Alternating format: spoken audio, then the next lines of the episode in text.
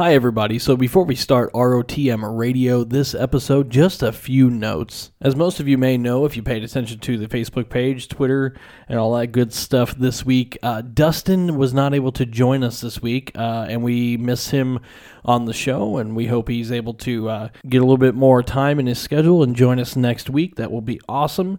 Uh, a couple other notes, though. We just wanted everyone to go out and tell one of our beloved hosts, Just Zach, make sure to drop him a happy birthday uh, somewhere in the comments, or reach out uh, via the Facebook page or Twitter and say happy birthday to Just Zach. And last but not least, uh, we had a guest on the show this week by the name of Adam Shea. He actually confessed to me that uh, the day after we did the show and the recording was, that was already done, that he realized that he forgot to give a very special shout out.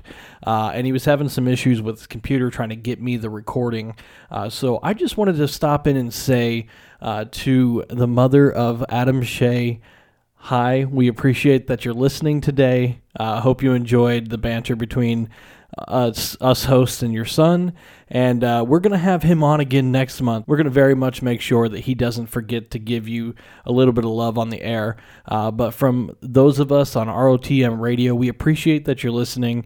Uh, thank you so much, and uh, enjoy the show.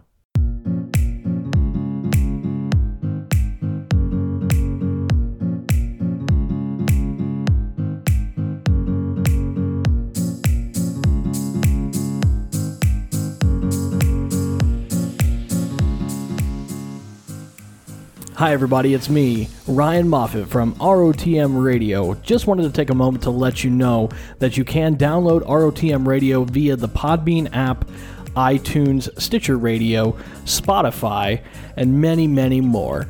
If you cannot find R O T M Radio via your favorite listening podcast app, just go ahead and pull the R S S feed off of R O T M radio dot com.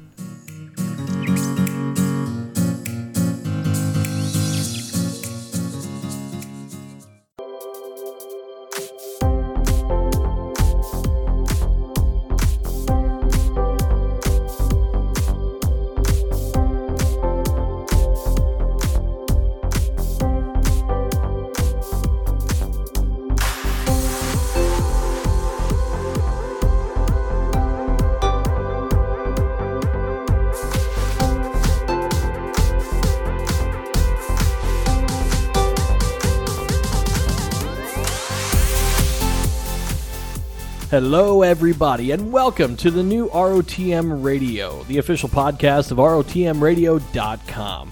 I'm one of your hosts, Ryan Moffitt, and uh, with me today, uh, actually, we have a little bit of a change of schedule for this week, folks. Uh, our co-host, Dustin, was not able to make it, uh, but he did leave a little bit of love for you, the listeners, that I'm going to play for you right now.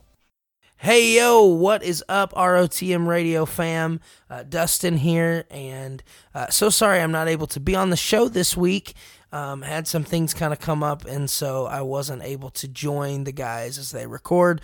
But I'm super stoked to listen um, to them break down Firefly this week.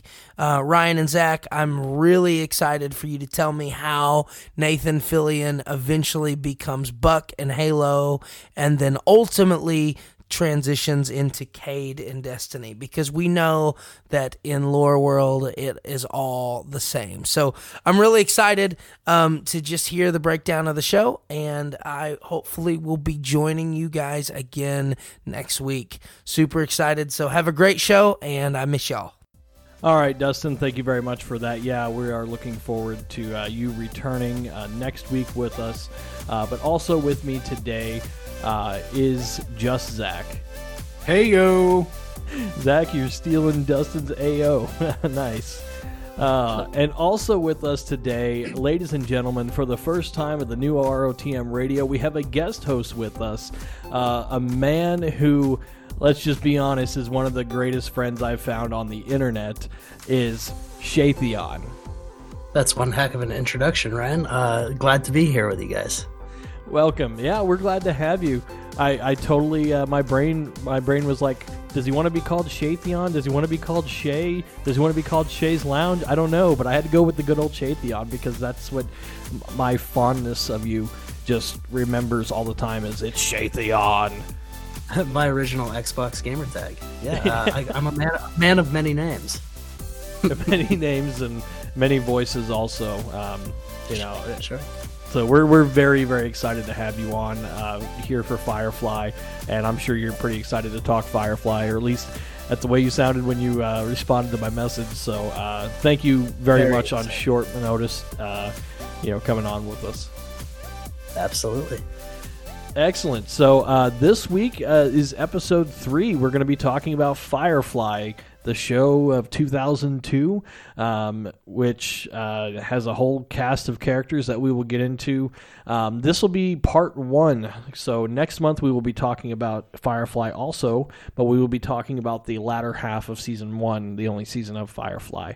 Uh, so this week is going to just be uh, the first seven episodes is what we're going to be talking about. Uh, but until we get into that, uh, gentlemen, how was your guys' week? You want me to go first? Uh, my week was great, um, given the circumstances. Um, been very busy on lots of different fronts with uh, protests and general politics and things like that. Been staying very busy. um, yeah, I've been pretty busy. I'm going to cut you off right there, Ryan. Okay. Um, I've been busy with, like, you know, having to get up, go, uh, you know, put on some clothes, start my day, make some coffee, sit down for two to three hours at a time. So it's been full of all kinds of surprises here. But but that's all. That sounds pretty surprising. uh, well, my week has been... Uh... As, I mean, I just worked a ton, which was like, you know, I, I guess it's good that because I'm working, but it's also like, ah, I worked too much this week, or it felt like that. Um, but today's been pretty interesting and pretty fun. Today has been a a a daddy day, I guess I'd like to say, with my with my daughter. Uh, it's been one of those days where she has wants nothing to do with anybody else but daddy, and I actually had to bribe her in order to let her, you know, have her let me come in and uh, record the episode. I had to re- bribe her with a uh, treat afterwards, so I still don't know what that treat's going to be, but um, yeah, maybe maybe I'll run to the gas station and get some ice cream or something. It's going to be more hugs from daddy, you win. Yeah, exactly. Actually, you know what's really funny was, uh, so I, I was literally... Uh, I was trying to do some studying and stuff before recording the episode, and, and she kept coming into my office. And uh, what we started doing was she was picking up just random garbage that I have sitting on my desk, and I kept being like, you know, do you want to do you want to go throw that away? And she's like, yeah. And then she'd run out and go throw away, you know, little scrap piece of paper or whatever. Well, so then basically towards like fifteen minutes later, I had to start like finding garbage in my office. That stuff like, oh, this could be thrown away, because she's like, she'll run in and go, you know, more? Is there more? Because she's so excited to help and just, you know, clean up and stuff. So uh, it was pretty great. Yeah. It's her Tax and Karen forming a little coalition to clean your office. Yeah, pretty much, which I'm like, okay, I mean, that's fine. Uh, you know, and then she goes and grabs like, uh, like I have a, you know, like a, like a chewing gum container or whatever, or like a box of gum. And, like, one was empty, so I gave it to her to throw away. So then she goes to grab the other one. I'm like, no, no, no, that's still full. Like, don't take that one. Uh, it was pretty great. Sounds like I need some kids. Oh, yeah. Now t- take your time. You'll nobody no, nobody called me daddy today, and I'm pretty sad about it. Well, really. don't, don't worry, daddy. We'll get through this one. Oh, oh, my. Oh man, I, I saw that coming from a mile away, and I'm just like, oh no, here it goes.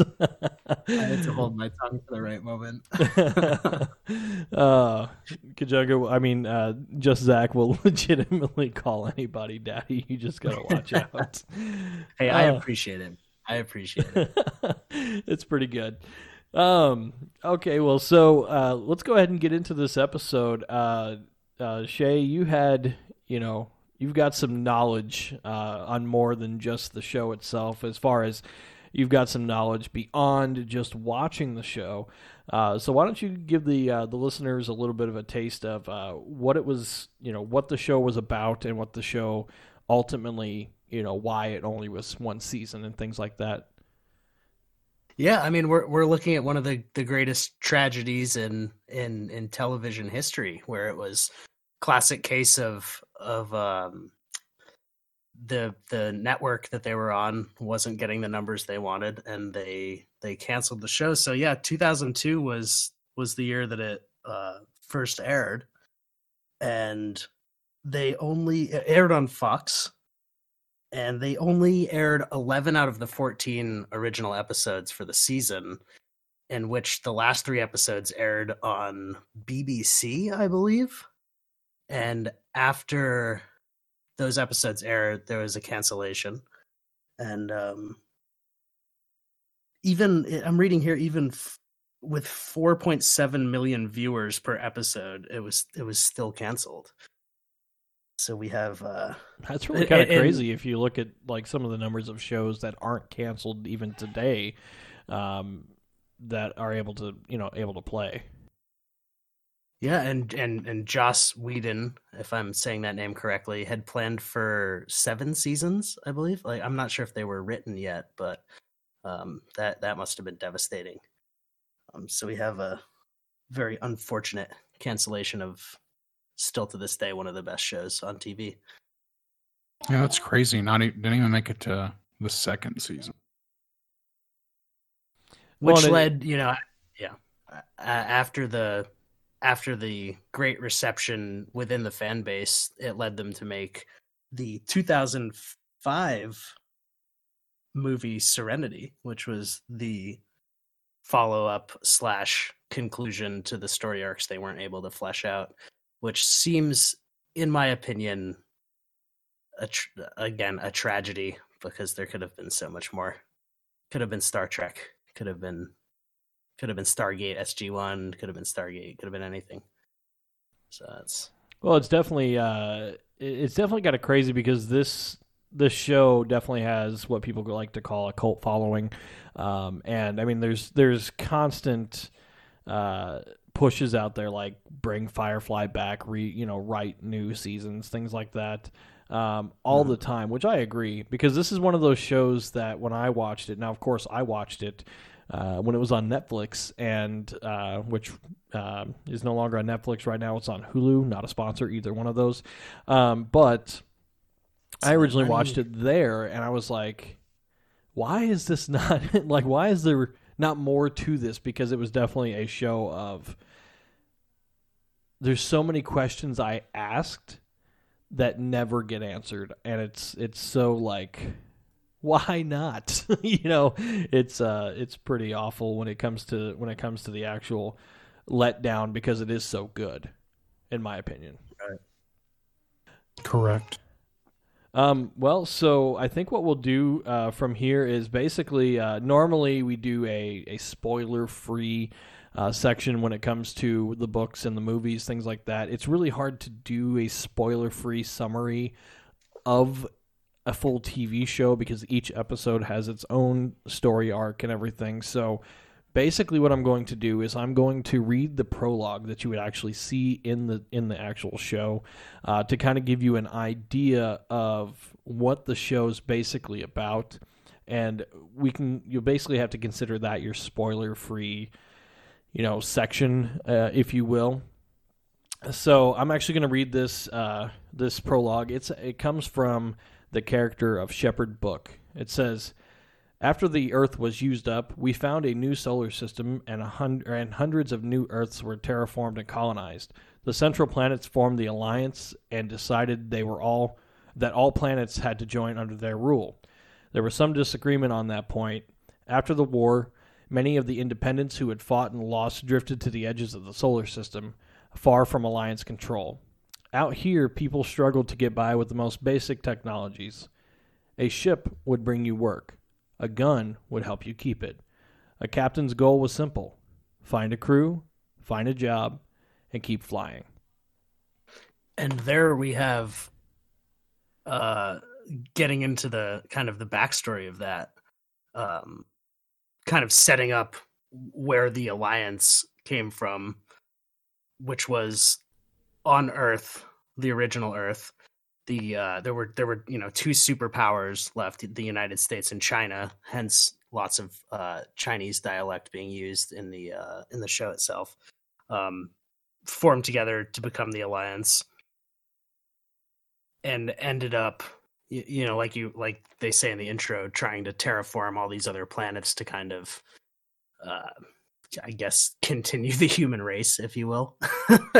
So it seems like it was probably in a pretty bad spot, similar to maybe what we're heading towards. Yeah, because they, they specifically they specifically say after the Earth was used up, and um, there's a prologue between not only Shepherd Book, but later on, uh, Captain Mal, he actually does his own version of that, uh, which we will hear at some point um, later on. Uh, more than likely, we'll hear that in part two.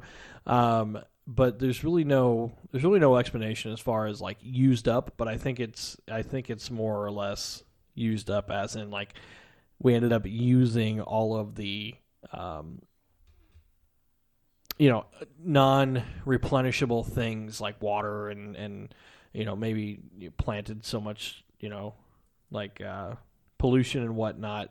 Uh, so there's really no. It just says it was used up, and uh, we don't know how they found this new solar system or how the actual terraforming Uh, worked as far as the new the new uh, Earths, quote unquote. Um, but it's interesting apparently, because oh, go ahead. Apparently, apparently we've learned nothing. Yeah, and that's where that's where I said like these are kind of questions that I have that I'm sitting here going like why is what do you mean by this or that and like even like right. the actual war between the Alliance and the Independents. I'd like to have that fleshed out even more, but it's it's you know. I don't know if that was after the plan, but you know, we never, never really get into that. Um, yeah, it, it, yeah, it does seem to piggyback a little bit off the, the Star Wars um, premise, you know, where it's you've got this galaxy spanning, like the Rebels and the Empire kind of thing. Yeah, you, you've got this galaxy spanning entity that basically rules and governs everyone, and you, it, you can't really do that. You know, everything's so.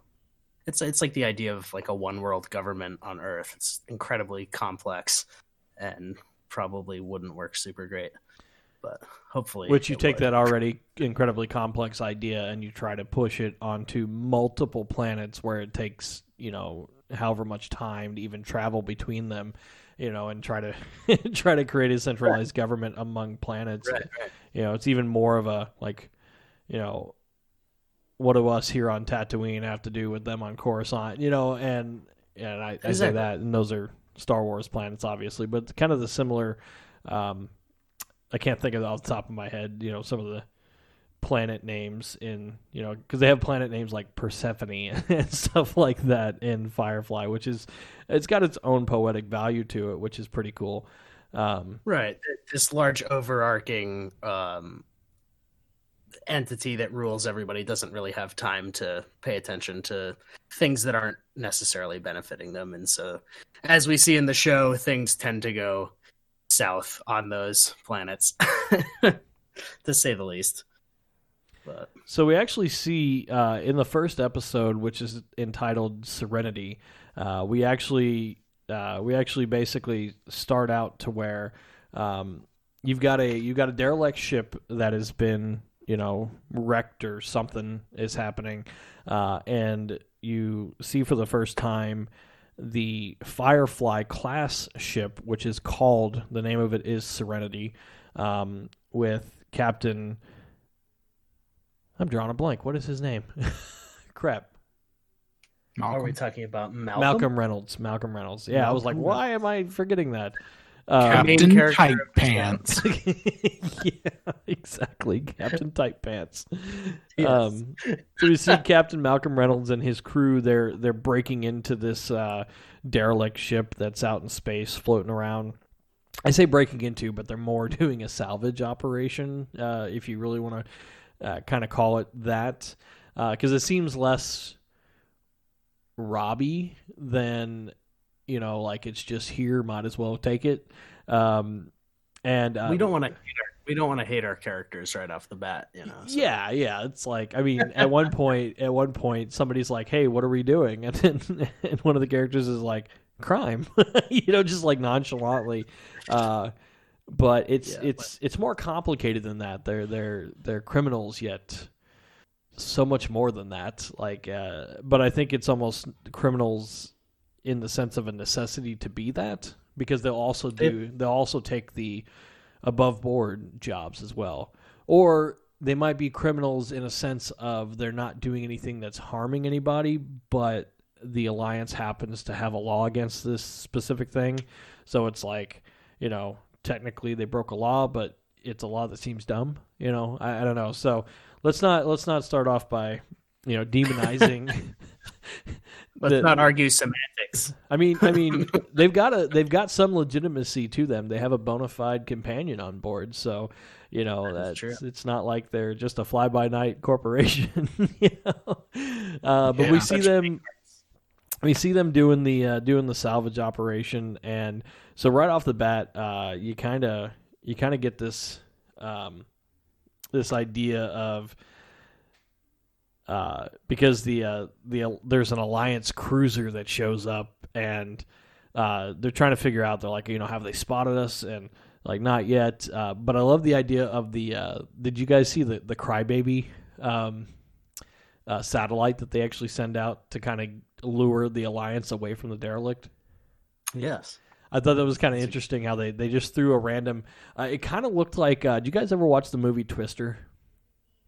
Oh yeah, yeah. Do you guys remember Dorothy, the the canister thing that would, you know, send up the the the metal pieces into the twister to actually measure all the wind and stuff yeah. inside? Uh, yeah. So basically, if you think about Dorothy from the uh, from the, the movie Twister, floating out in space, sending a fake distress signal to the Alliance because the Alliance is like, ah, we won't worry about these random scrappers, you know, just just tag them and. You know, just put out a warrant basically for their arrest or whatever, and uh, you know, we'll move on. Uh, so I thought that was pretty interesting. Yeah, they they definitely uh, they get very lucky every time they deal with the Alliance, and it's uh, it's usually by some trickery and very very very good luck. Yeah, I thought that was uh, peculiar because it's like, is this is this not a new trick?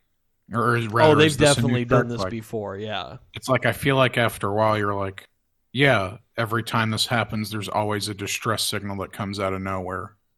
You know, uh, we're about to catch these guys, and then we're like, and then and then a mysterious uh, distress signal that, that leads to nowhere every time. And I feel like they'd be able to trace, you know, like where it's coming from or the distance, you know.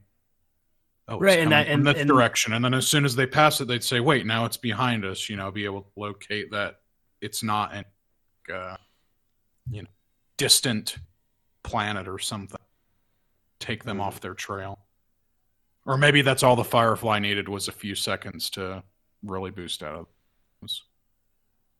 Yeah, and the show does such a great job at, at, at building tension with with all these kind of this backstory, and when they. when they stop to try and fence those stolen goods to um, the small-time crime lord Badger, you know, he he refuses the goods, so they're forced to take on passengers as slightly as like a cover-up and slightly as a way to make money, but it ends up they take on, you know, Shepherd Book, and they take on River. Well, we I guess at this point we don't know that River's in the container, and and her Spoiler. brother Simon. Yes, uh, it's only the next. It's only the next episode that we find out. I think so. It's not too crazy, but um, and, and then of course our favorite character Lawrence Dobson, the lawman. Um, so you've got all of these different uh characters on board. None of the people that they take on board are regular civilians looking for transport, which is hilarious. You know, they they're looking for easy money, and they get a they get five problems that lead to every storyline in the show. Yeah, exactly. There is nobody who's like, "Can you just let me off at the next train station?" Like, you know, just it's literally well, everybody's I, I, going to bring them problems.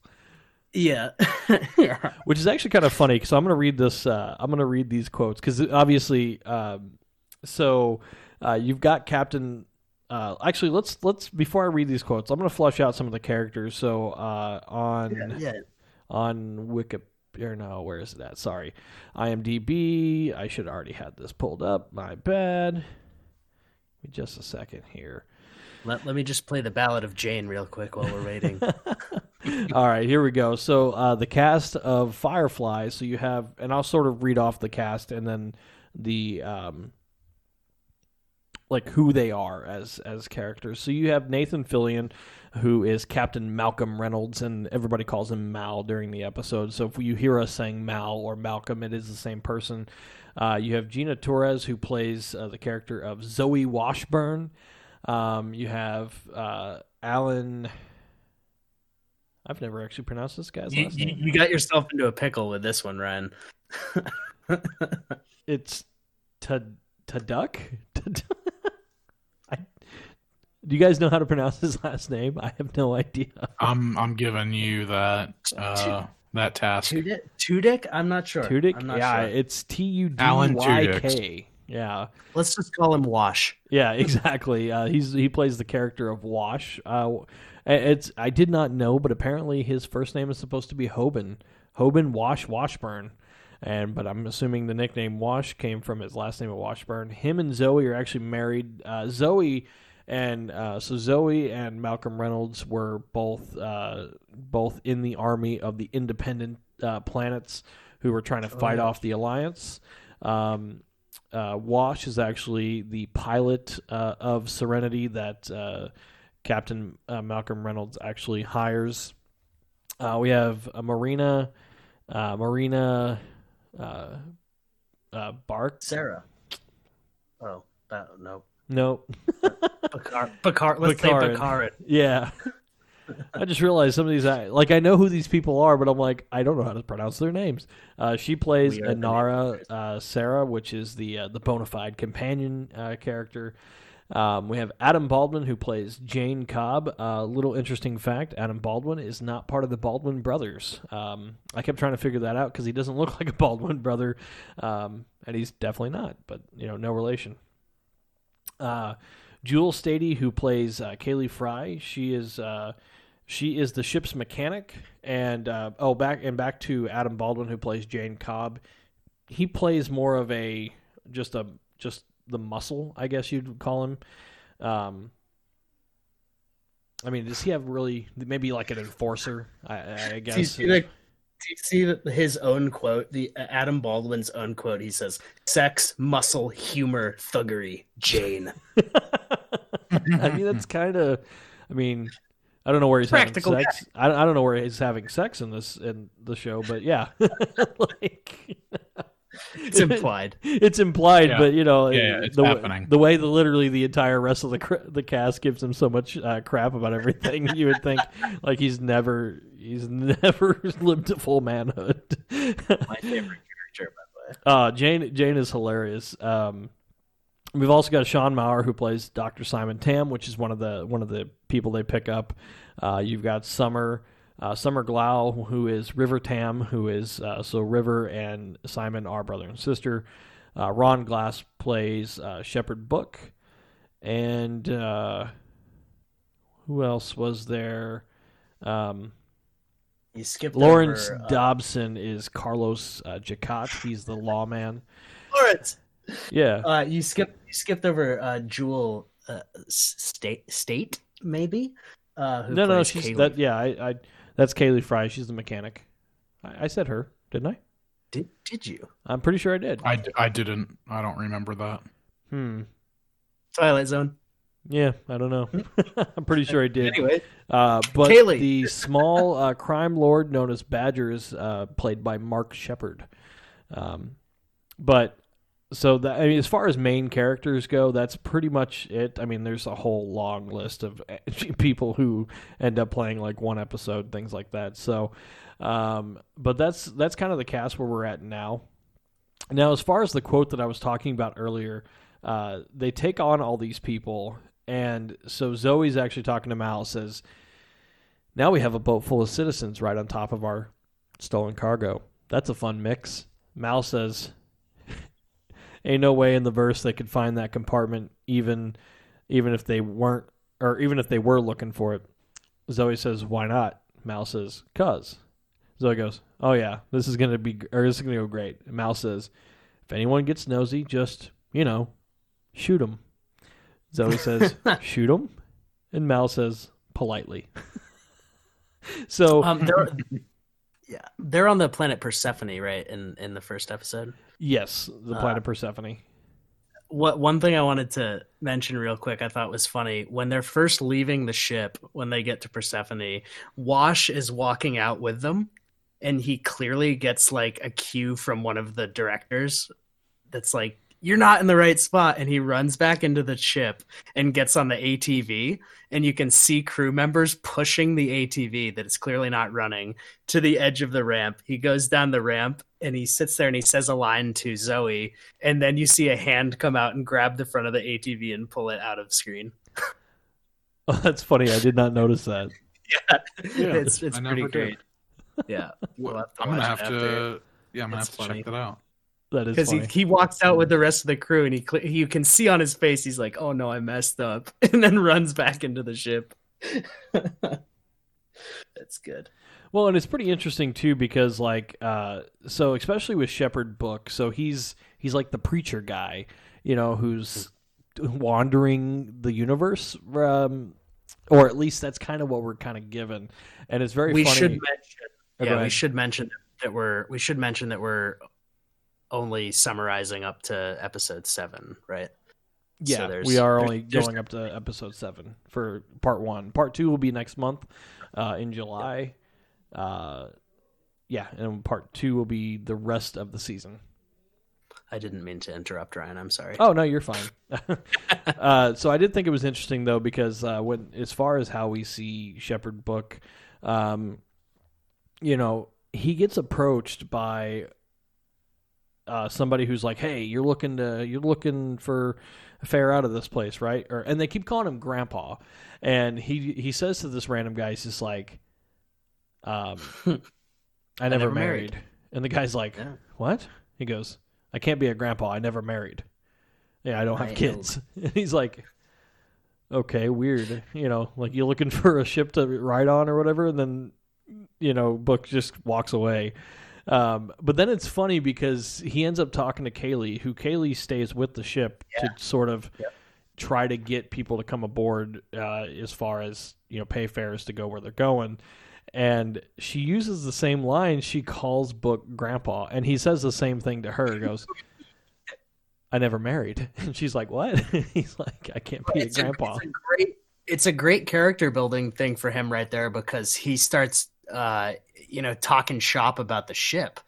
And that's what that's what kind of gets Kaylee to like him and also creates this whole mystery. It's like, well, this guy's a shepherd, but he knows a lot about ships. So he's obviously got some kind of backstory that we're not getting the full picture of, and which I think is great. Won't ever get. Well, yeah. And it's interesting too because Shepherd Book knows way. a lot as we go on through the through the season. Shepherd Book knows a lot more than you would think the guy who lives at the Abbey would know, you know, and it's like, why, why does this guy know things? Um, he gets preferential treatment from the Alliance in episode seven, which is conspicuous to say the least. Yeah. It's, it's interesting. Well, and it's funny too, because every one of these people, I mean, except for uh, Lawrence Washburne, or not Washburne, Lawrence, uh, crap. Fishburne? The uh, the lawman, they keep calling oh. him. Dobson. Dobson. Dobson. Yeah, that's right, that's right, Lawrence Dobson. I thought you were talking about the actor. No, sorry. sorry.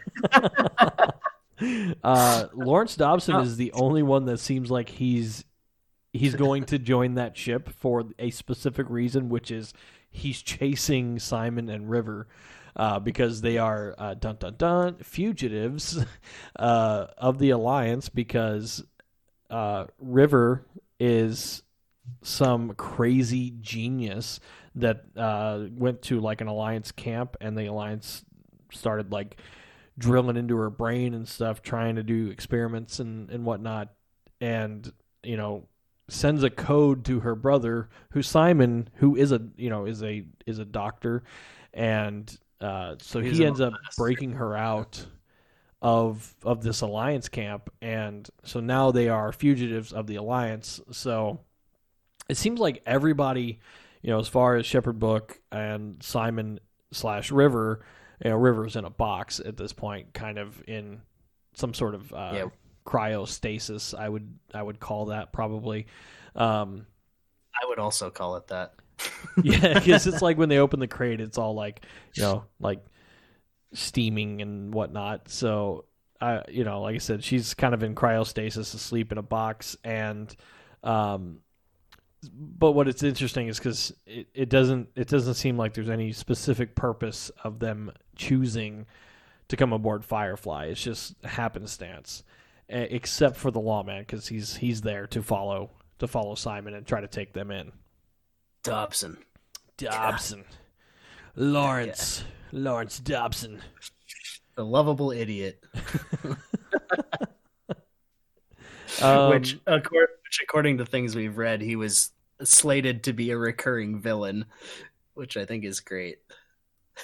The lawman, just because his name is Lawrence. Yeah, it's that's great. Uh, well, so it's it's very interesting because it kind of starts off bad from the beginning, because they, they sort of take off.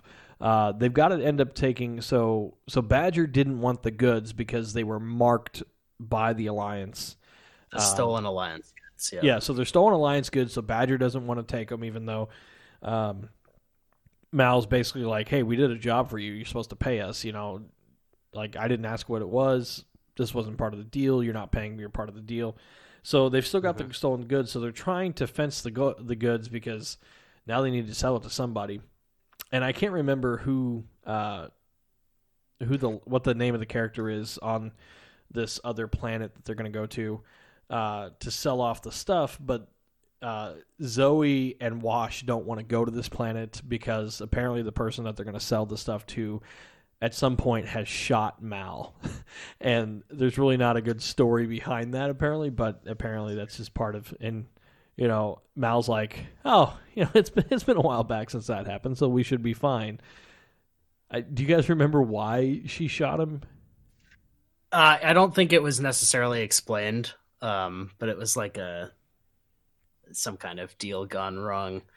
But um yeah, they that whole crew, which they knew when they were going to roll in there that it was going to be an ambush for the goods. And so, you know, Jayne goes up on the on the the ridge, and there's that great line where he's watching and and oh, what the heck was her name? I can't remember the contact, but one of her henchmen is standing there, and, and Mal looks up at him and he goes, hey, nice hat. And Jayne just shoots the hat right off his head. Yeah. So and it's like, it, it turns into like sort of a small gun battle. Cause well, Jayne actually went up and, and yeah. took the sniper rifle away from the person who yeah, was supposed yeah, to be they, sniping them. Like drags him by the feet. And then he just crawls right up in the same, the same frame of the camera. Um, yeah. A lot of horses died in that filming. No, I'm just kidding. They didn't. But um, I was counting how many horses were being ridden. And I know for a fact Mal shoots one of the horses. Yeah, because he shoots. Because uh, um, God, whatever that character's name is, I cannot remember for the life of me. I know. I have to look it up. I have to look it up. She's not a very memorable character. Yeah. Patience. Weird. Patience. Patience. That's okay, the character's yeah, that's... name. Uh, of course, it's yeah. Patience.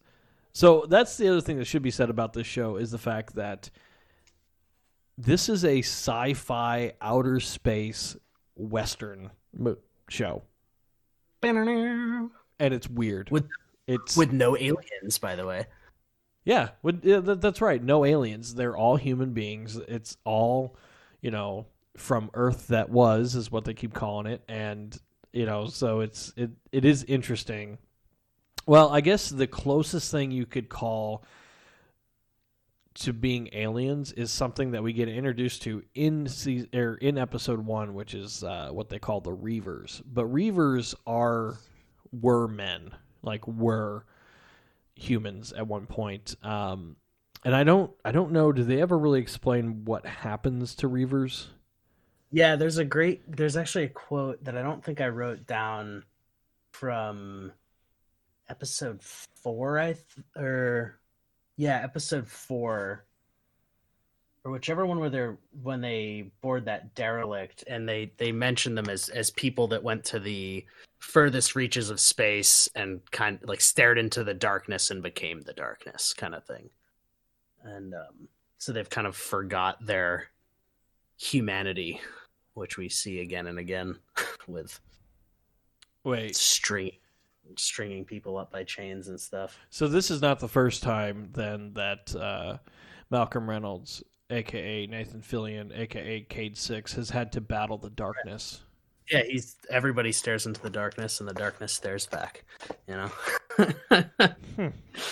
So it's a running trend with sci-fi, I think. Yeah, so apparently uh, Firefly, uh, the the one and only season of Firefly is, you know, if we just change the name from Malcolm Reynolds to Cade without any yeah. numbers, this is Cade's first we, life.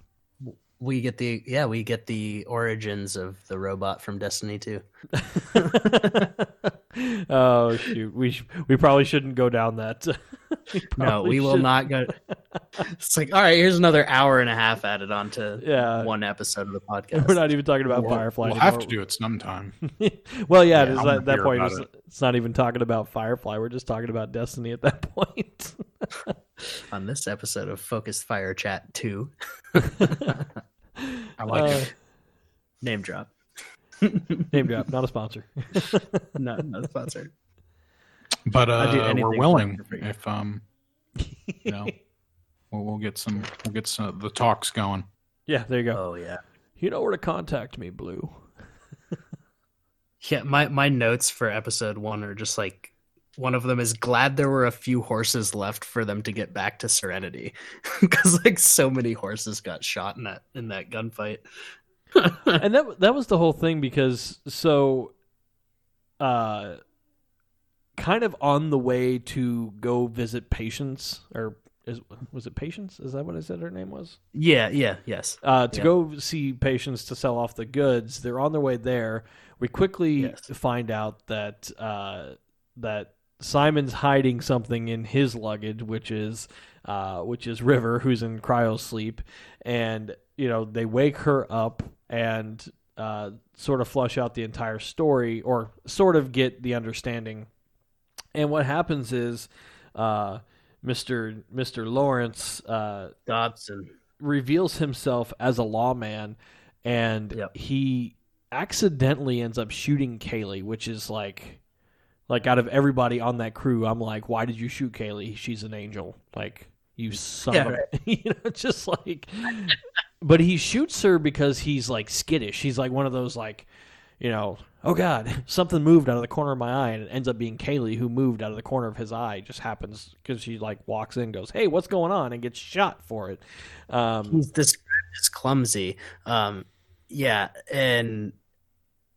At, yeah, at that so at that point they're already out on the on the mission. Or no, this is right before they go out on the mission. So Kaylee's in the infirmary, and Lawrence Dobson, our boy Dobby, is uh, interrogated by Jayne, who he he immediately like tells him everything, and so he's like bound in there, but he also has that little knife or something. Yeah, and he's he's sneaking out of his his bindings. Well, and it's funny because Jayne doesn't even have to try hard. He just like literally like shows him his giant knife, and then he like Lawrence just starts spilling every bit of like what's going on. Like yeah, that's like why I call him like the lovable idiot, because he's just like so duty bound and clearly just not thinking about any moral implications. He's like, I have one job to do, and I'm gonna make sure it happens, and I'm gonna shoot mechanics and right. So whatever. It's like. It's funny because so they end up he shoots he shoots Kaylee, uh, and then you know Malcolm is basically like, look, I don't want any of this trouble on my ship. I'm just gonna like blow, put you all out the airlock. Simon then yeah. reveals that he's a doctor. He can save Kaylee, and sort of barters a deal where it's like, take me with you, you know, keep me alive. you know, or don't kill me, and I will, and I will make sure Kaylee doesn't die. Um, and so he starts working on Kaylee, um, but this whole time she's kind of in and out. We're not really sure if she's going to survive. And they basically, uh, they kind of bind up Lawrence and put him in, put him in a in a room, um, and then they land on the. But on the sorry, one other point that I keep forgetting about is they end up passing a Reaver's ship on the way to go to Patience. Yep. Um, that's important. And yeah. they when they passed the Reaver's ship. Um, They basically said, like, they couldn't run because, you know, they're going to just be chased the whole time anyways. Um, so they, they attempt to fly by it, and then when, when they, they fly by, and then everybody's like, oh, thank goodness, like, apparently they weren't hungry, you know. Um, is this the episode where, where Zoe talks about what happens if you're captured by Reavers? Um, it's not Zoe, it's uh, Inara that that mentions it. And we, we also see, as they're going by the ship, this is what I was talking about before we started the show, where she pulls out that syringe, which apparently never gets explained in the show, but uh, one of the, I think her actor was explaining afterwards that it was a like a pathogen or some kind of uh, virus that they could inject themselves with, where if there was any uh, unfortunate situation where their blood was being spilled everywhere, then uh, the uh, Reavers would contract this virus and spread it amongst themselves and all die. So apparently it's kind of like a fail-safe for that last-ditch effort. Yeah, could've, okay, so that's where... So Simon... Could have gotten way more graphic with that, but it's... Yeah. yeah, um, which I'm about to hear in a moment. Um, well, shit, well, shit, man. I well, because I would have gotten graphic, man. I, I found the I found the quote that actually Zoe makes because uh, Simon, who it yeah, it's kind of bad. Um, Simon, who is a doctor, but he's from like the core planets or like the central planets, uh, so he's only heard like you know. scary stories about Reavers. He doesn't actually know anything about them. And Simon actually says to Zoe, he says, what happens if the Reavers board us? And Zoe makes the statement, if they take the ship, they will rape us to death, eat our flesh, and sew our skins to, into their clothing. And if we're very, very lucky, they'll do it in that order. Yeah, nobody wants that. Yeah, nobody so it's wants- like, so I think the whole, that first part that I said, which we don't really have to graphically go into that, but that first part is where I think they, if they inject themselves with the virus, that's how the Reavers would catch it.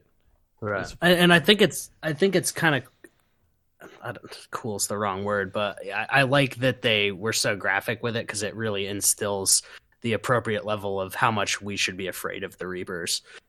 Yeah, um, and that it's it's it's there's a reason why it's a it's a nightmarish story on the central planets, because you know there's there's always a grain of truth with legends and myths, right? You know, yeah. And out on the you know on the on the the outskirts of society, let's say in this uh, Firefly universe, it's uh, right. You know, there are some nightmarish things that can actually happen. Yeah, yeah, they're they are the monsters and.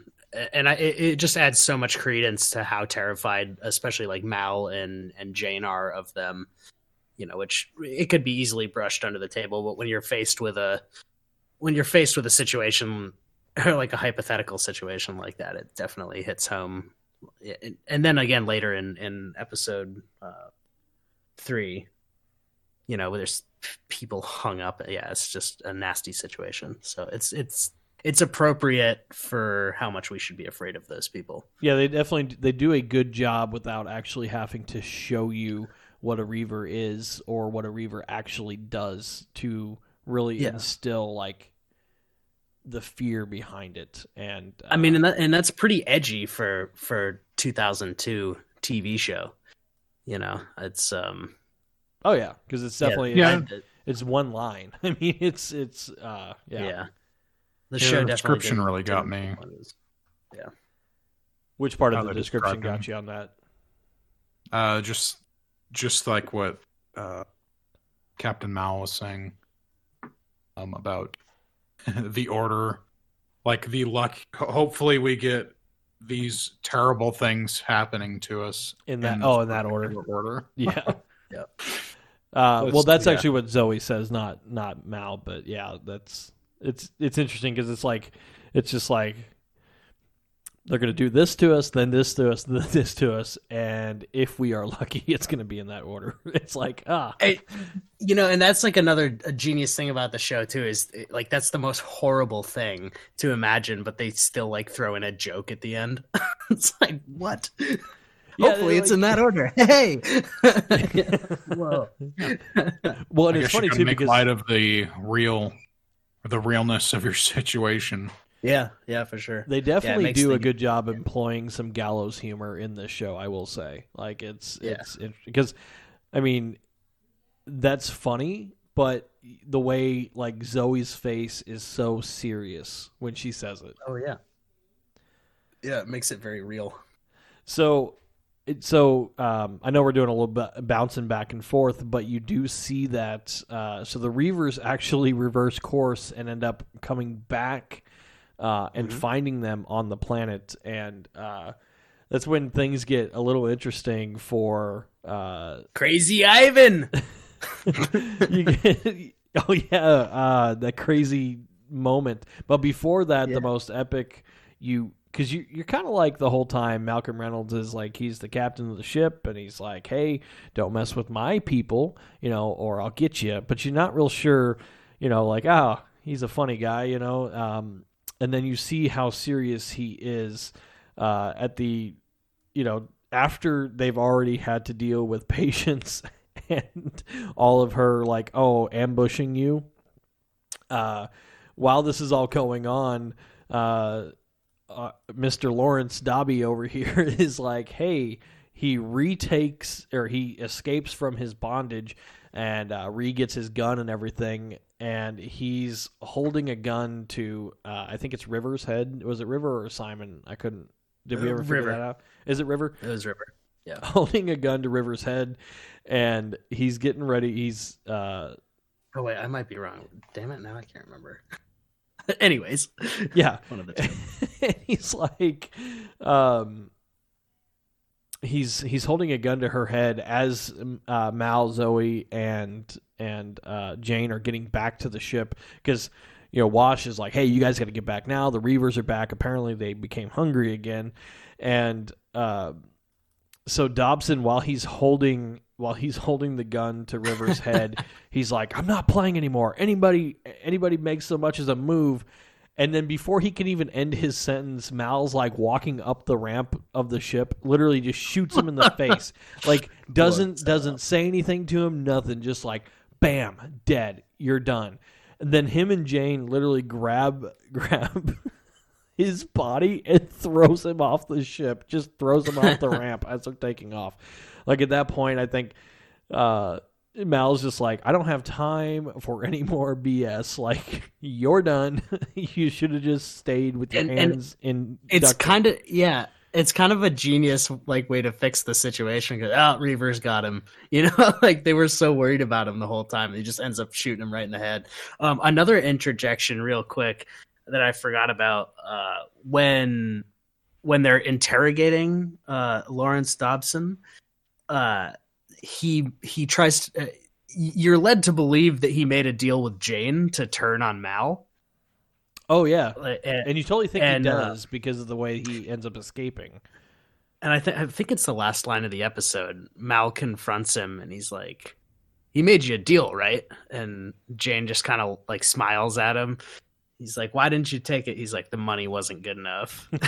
You know, so it, you, like you still get this as much as Mal and Jayne are really tight. You know, there's so much tension built between them in the first episode. Like when they're at the table and and Jane's kind of running his mouth and Mal just tells him like walk away from this table right now, you know. Yeah, there's basically that, like, shut your mouth and go. Like this is my yeah chip. There's yeah. that there's that undying loyalty which it, so early in the in the show it's cool because you don't know why he's so loyal to him, you know. And it's it, it's like I love how they build the characters up like that. It's it's so complex. Well, it's interesting too, you know, because yeah. even Mal says like what are you going to do when the money is good enough?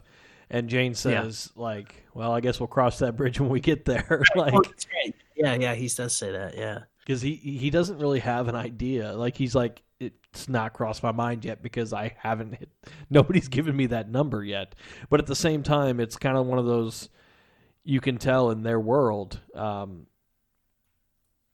that, mm. you know, they are, like, they're loyal as far as, you know. They're criminals. They, they are criminals. Yeah. It's like they're almost bound by the, the, the thieves' code. Thieves Thieves' honor. Yeah, thieves', thieves honor. Exactly. Just bit. Like you would see, like, yeah. you know, from the Pirates of the Caribbean and all that kind of stuff. But yeah, absolutely. Once the money's good enough, you, you it'd be interesting to see what happens.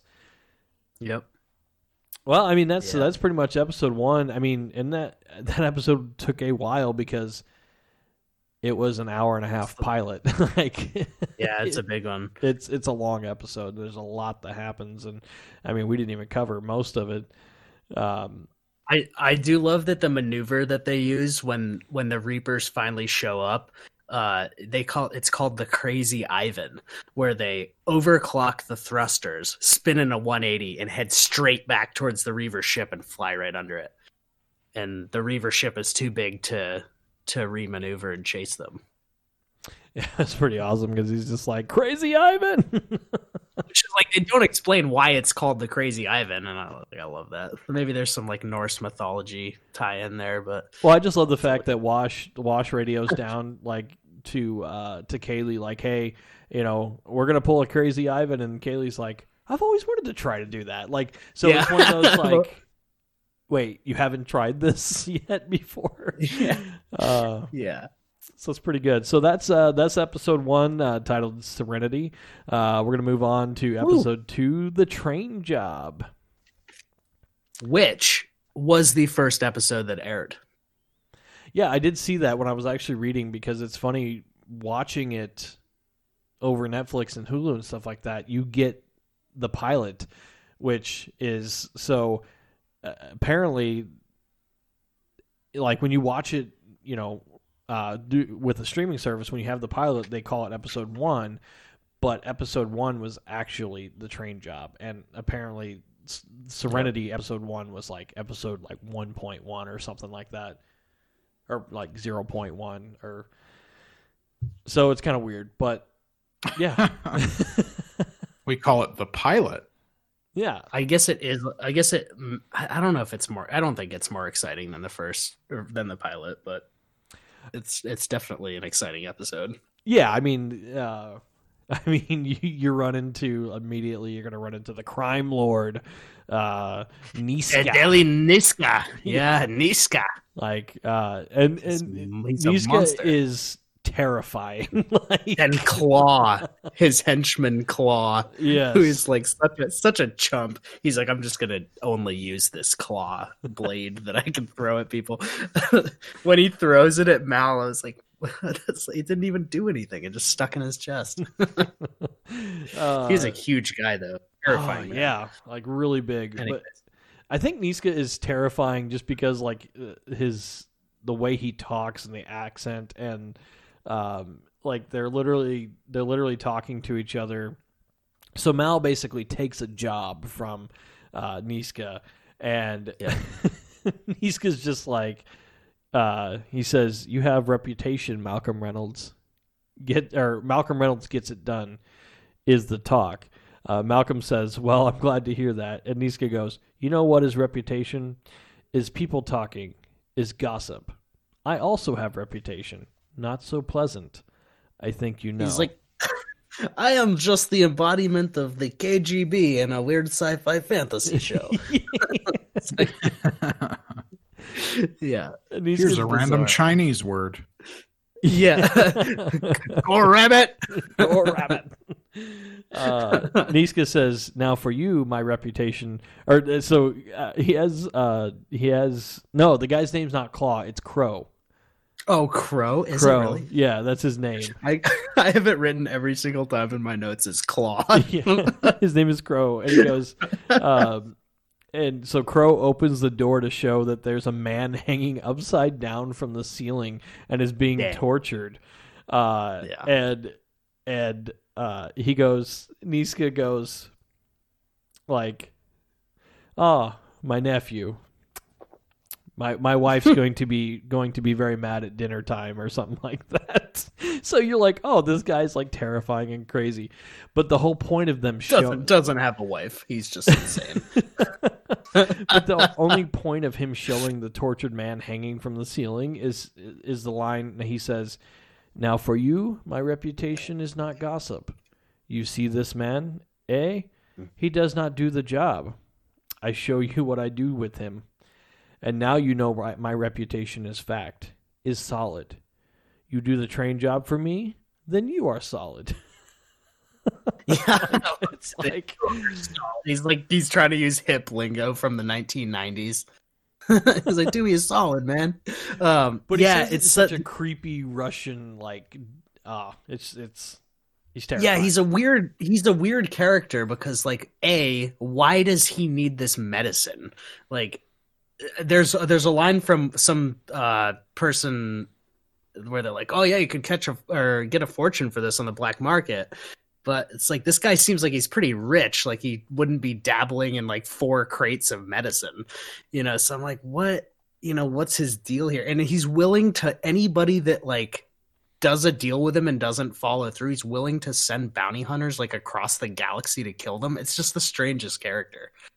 He's like an extreme psychopath, which I guess fits. Well, and then also I, having like just this crime lord mentality of like, yeah, you do yeah. what I say, exactly what I say. Like, I mean, they were willing to, you know, because they were willing to kill everybody yeah. over over like being delayed. Like it was like, yeah.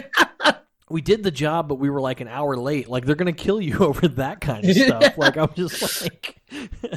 Like you can't have any mess ups at all. Um, it's a shame. It's a shame that we don't get more Niska because he's clearly like the most entertaining evil guy in the series.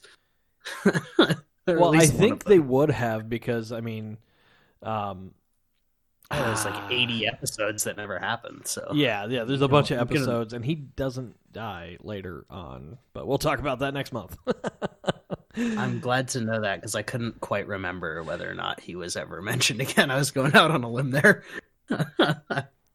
um, well, so basically, so they go to rob the train. And so the point of the whole thing is, is so Mal never asks what a job is or what they're stealing. And he does that basically as a principle, like, I don't really care what I, you know, I'm doing a job for you. I don't really, you know, don't really care much what, what it is, which is something that he says in his prologues. Um, yeah. Yep. And so they end up, so what happens is like, so they're supposed to steal the stuff off the train and, you know, kind of pull it up into like the whole goal is they they're going to pull, they're going to use Serenity to fly over the, over the train and actually use like a winch and everything to pull everything up into Serenity. Uh, so Malcolm and Zoe are on the train, but come to find out there's a whole squad of Alliance troopers on the train itself, which is kind of like, of course there are, you know, uh, but apparently they're there for completely unrelated, like not there for any particular reason to do with this medicine at all. Like they're just right. unrelated being transported on this train. Um, and so they end up falling or not getting out of the train um, because of uh, circumstances. So they do get the medicine uh, heisted, um, but uh, oh, oh this that, is uh, yeah. That's I think that's the worst.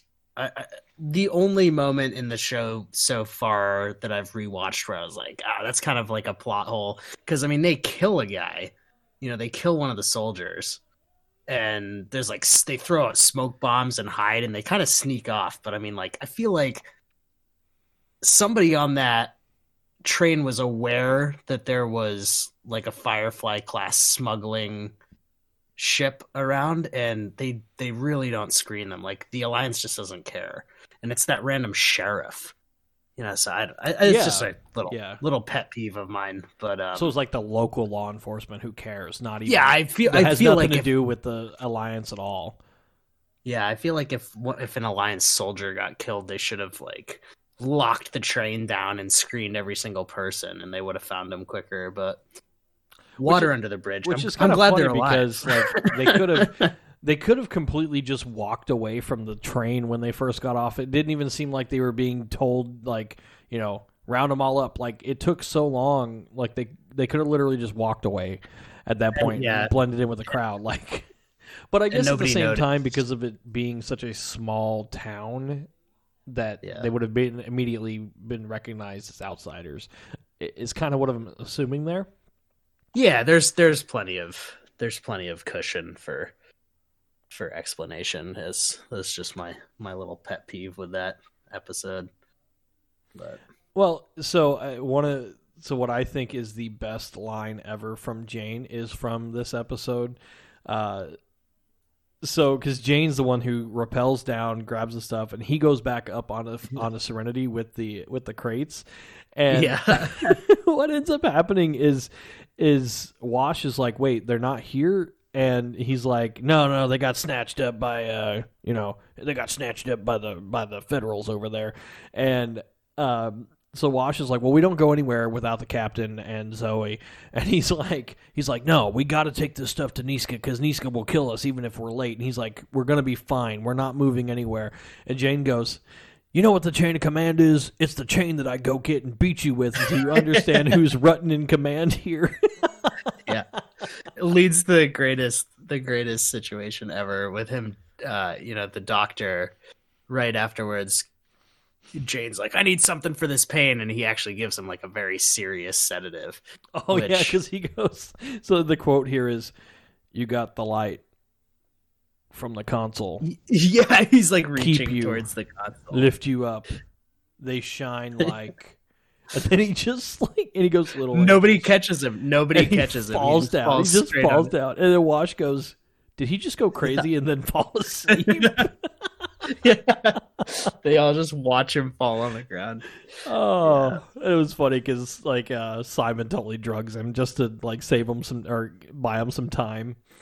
Um, well, yeah, yeah, because they were they were worried about because Jayne wanted to, you know, and Jayne, you know, Jane's a good smuggler, right? You know, he's he's got his head in the right spot. He's like, well, even if the captain's pooched, you know, we got to get out of here, you know, and.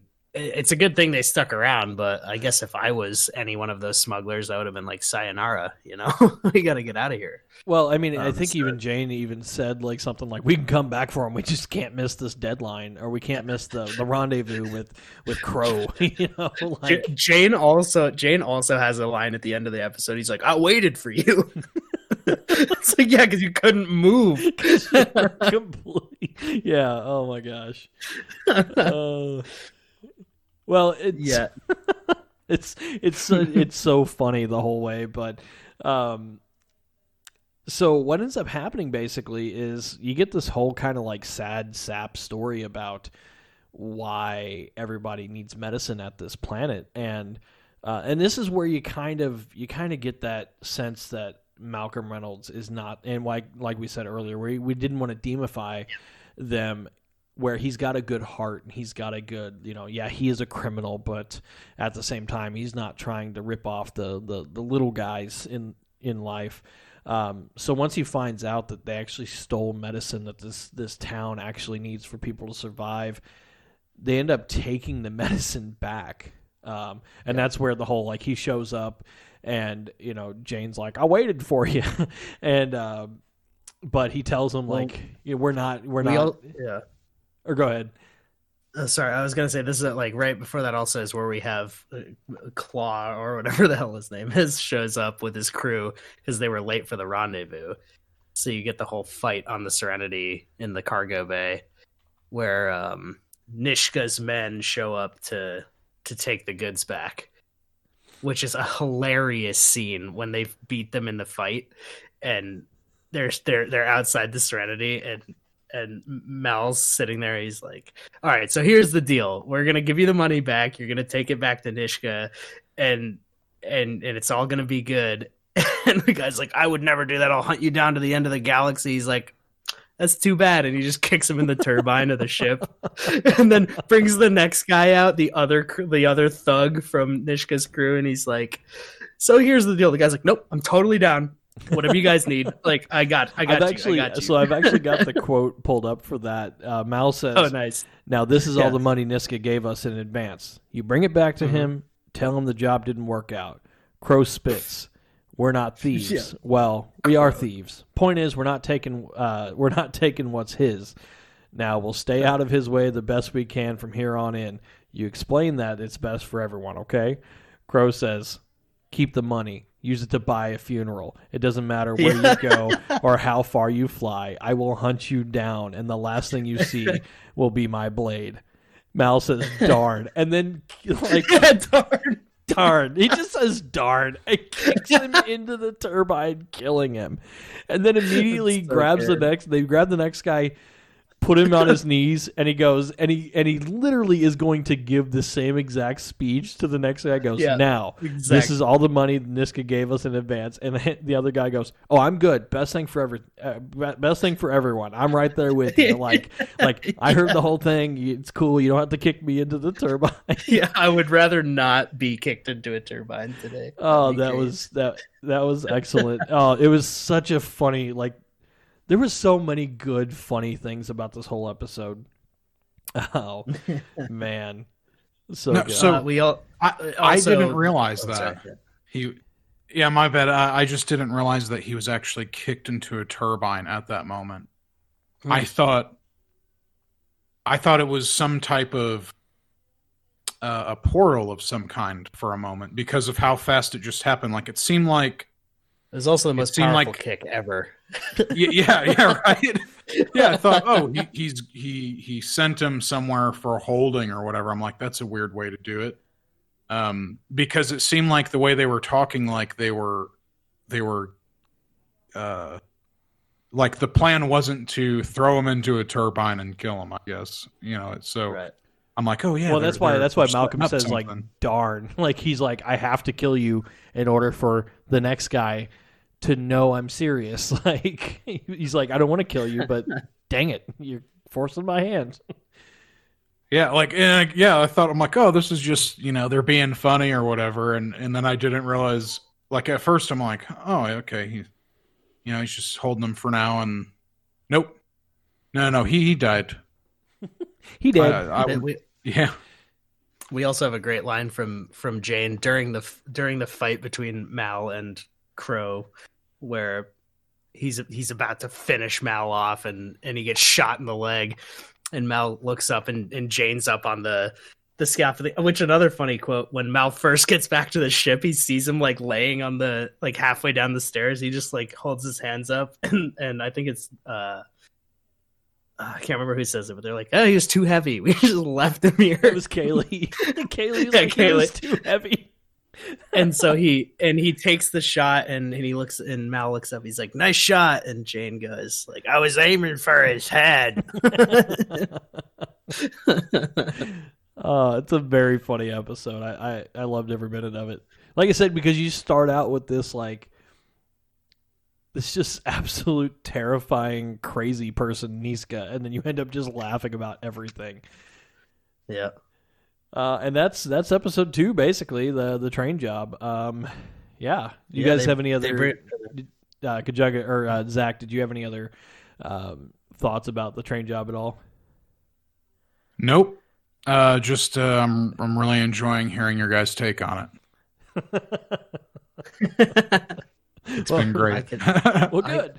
I, I'll I'll talk until you tell me to shut up. So it's no, no, they, and that's the thing, and, and and I and I love it. It's it's it's interesting being part of a show live and enjoying it at the same time, like enjoying right. listening to it. Good deal. Yeah, it's, a, it's like I haven't I haven't had to do homework in about you know like twelve years. So thanks for that, Ryan. Uh, well, I guess we'll we'll move up our move forward into episode three, which is entitled "Bushwhacked." Um, so we kind of start out with uh, uh, a great line. It says, um, "I don't remember what they're doing, um, but they're I think they're oh I think they're all hanging out in the kitchen, just like chatting with each other, and they are." And uh, all of a sudden, they hear something. It's a proximity alert. And Zoe goes, uh, proximity alert must be uh, coming up on something, and then Wash looks alarmed. He goes, "Oh my God, what can it be? We're all doomed. Who's flying this thing?" "Oh, right. That would be me. Back to work." And he like gets up and goes back up to the cockpit. Um, and then yeah, they we end have, up we, finding a ship, right? Uh, a yeah, we have a good we have a good situation uh, for for getting a little of Mal's um, supposed humanity. You know, where he's like, "Oh, there could, you know, there there could be survivors and all this stuff." You know, obviously, all he wants is the loot. You know, and uh, and and he convinces the team, and and Jayne actually really didn't want to. He's like, "No, we're not going to board that. It's a trap," all this kind of stuff.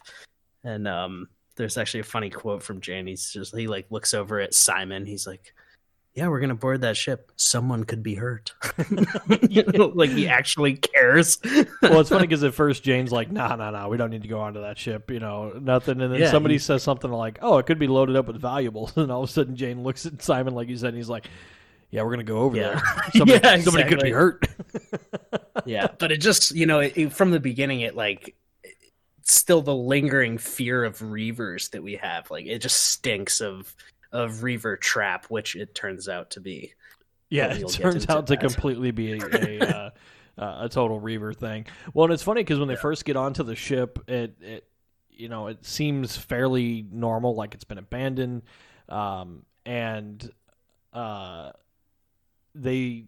I forget. I think it's Zoe and Mal actually end up seeing the people like hanging from all the hooks and, and chains and stuff. Yeah. And yeah, they yeah they access that terminal um in the in the first area they go into, and I think there's a line where it's just like none of them ever left. You know, which is like uh oh. Oh, that's right. Yeah. Mal actually said, well, because yeah. they talk about they were like, you know, there's all this stuff because there was enough stuff for they were actually taking people to go settle on a planet, and there was all this. that's, that's all this stuff. They were like, you know, why wouldn't they take any of this stuff with them when they, you know, when they abandoned the ship? And that's when Mal says, "Because none of them ever left." And then the camera pans up to this like grotesque group of bodies just hanging from a chain, like in the middle of a hold, and it's like, oh, yeah. I also I don't think we talked about it while we were recording, but uh, the the first time they messed with Simon, to, like when Mal told him that Kaylee was dead, and it's like that slow motion run down to the infirmary, and then this is the second time that they messed with Simon. Oh yeah, when... I totally forgot about it because in episode one, because they yeah. made out like uh, yeah. Simon and Mal made the whole uh, deal, like, "Hey, yeah, I'll throw you out the airlock. I'll throw you yeah. out the airlock if she dies or whatever." And he he says, I think, and I can't remember exactly what Mal says to him to Simon, but he says something about like, you know, "You better enjoy your last few hours that you have." And yeah. then Simon looks at him like, "What do you mean?" And he goes, "Kaylee's dead. Kaylee's yeah. dead." And then it's just long. And it's heart-wrenching. It's oh, heart-wrenching man, watching. You're like, you're like, "What? No!" You know, and then he runs down, and then they just, like, cuts to them all laughing in the cockpit. And they're like, like "Wow, so Mal, you up. really are a psychopath." Well, it's bad, too, so, because it's like, not only are they, like, it's it's a horrible joke to play on Simon to be kind of yeah. like, welcome, is, welcome to the crew. But then also to the audience, because, like, I mean... I mean, I loved Kaylee from the moment I, you know, from the moment you oh, see definitely. her. She's like yeah, a little sweetheart, and you're just like, she's "What? Been... Kaylee's dead?" Like, yeah. my goodness. And so, cut cut to where we are now, where the second time that they really mess with him, it's like Jane's back in the ship. He's like, "Suit up, Simon. You know, we we gotta go aboard the ship," and then. He like there's this whole like another slow motion scene where he's like really scared and going through the entryway to the ship, turns the corner, the entire crew's in the derelict with no suits on, no masks. And like Mal's just like, what do you, what are you doing here? And like, what's with the suit? And Jayne just starts laughing at him. Well, so so the best quote, or the, the quote that I love the most off of this one, is the fact that um, so uh, once they figure out that Reavers have obviously been here, they um, yeah. Jayne is actually in like the the kitchen or the galley area, and he's like gathering mm-hmm. stuff up, and he gets a radio Ooh. call from Mal and Zoe, and he's like, and they're like, you know, hey, you need to get to the hold, blah, blah, blah. And he's like, why? Well, he gets attacked from the back by something that you don't you don't see. And when he gets attacked, like, you obviously can tell it's probably a person who attacks him. And then it cuts back over to uh, Zoe and Malcolm, and they are, like, they're hearing the attack on uh, on what's happening, you know. Uh, so they go they go running uh, to go find Jayne. Well, and then they show up to find Jayne, and Jane's, like, laying on the ground, and he gets up, and he's like, uh, they're like, you know, what attacked you? And he's like, I don't know. It came from behind. It was something something big, you know, something real big, and it just attacked me. And uh, so then they end up finding this guy, this, like, tiny, skinny dude who looks just terrified, and they're like, they're like, oh, yeah.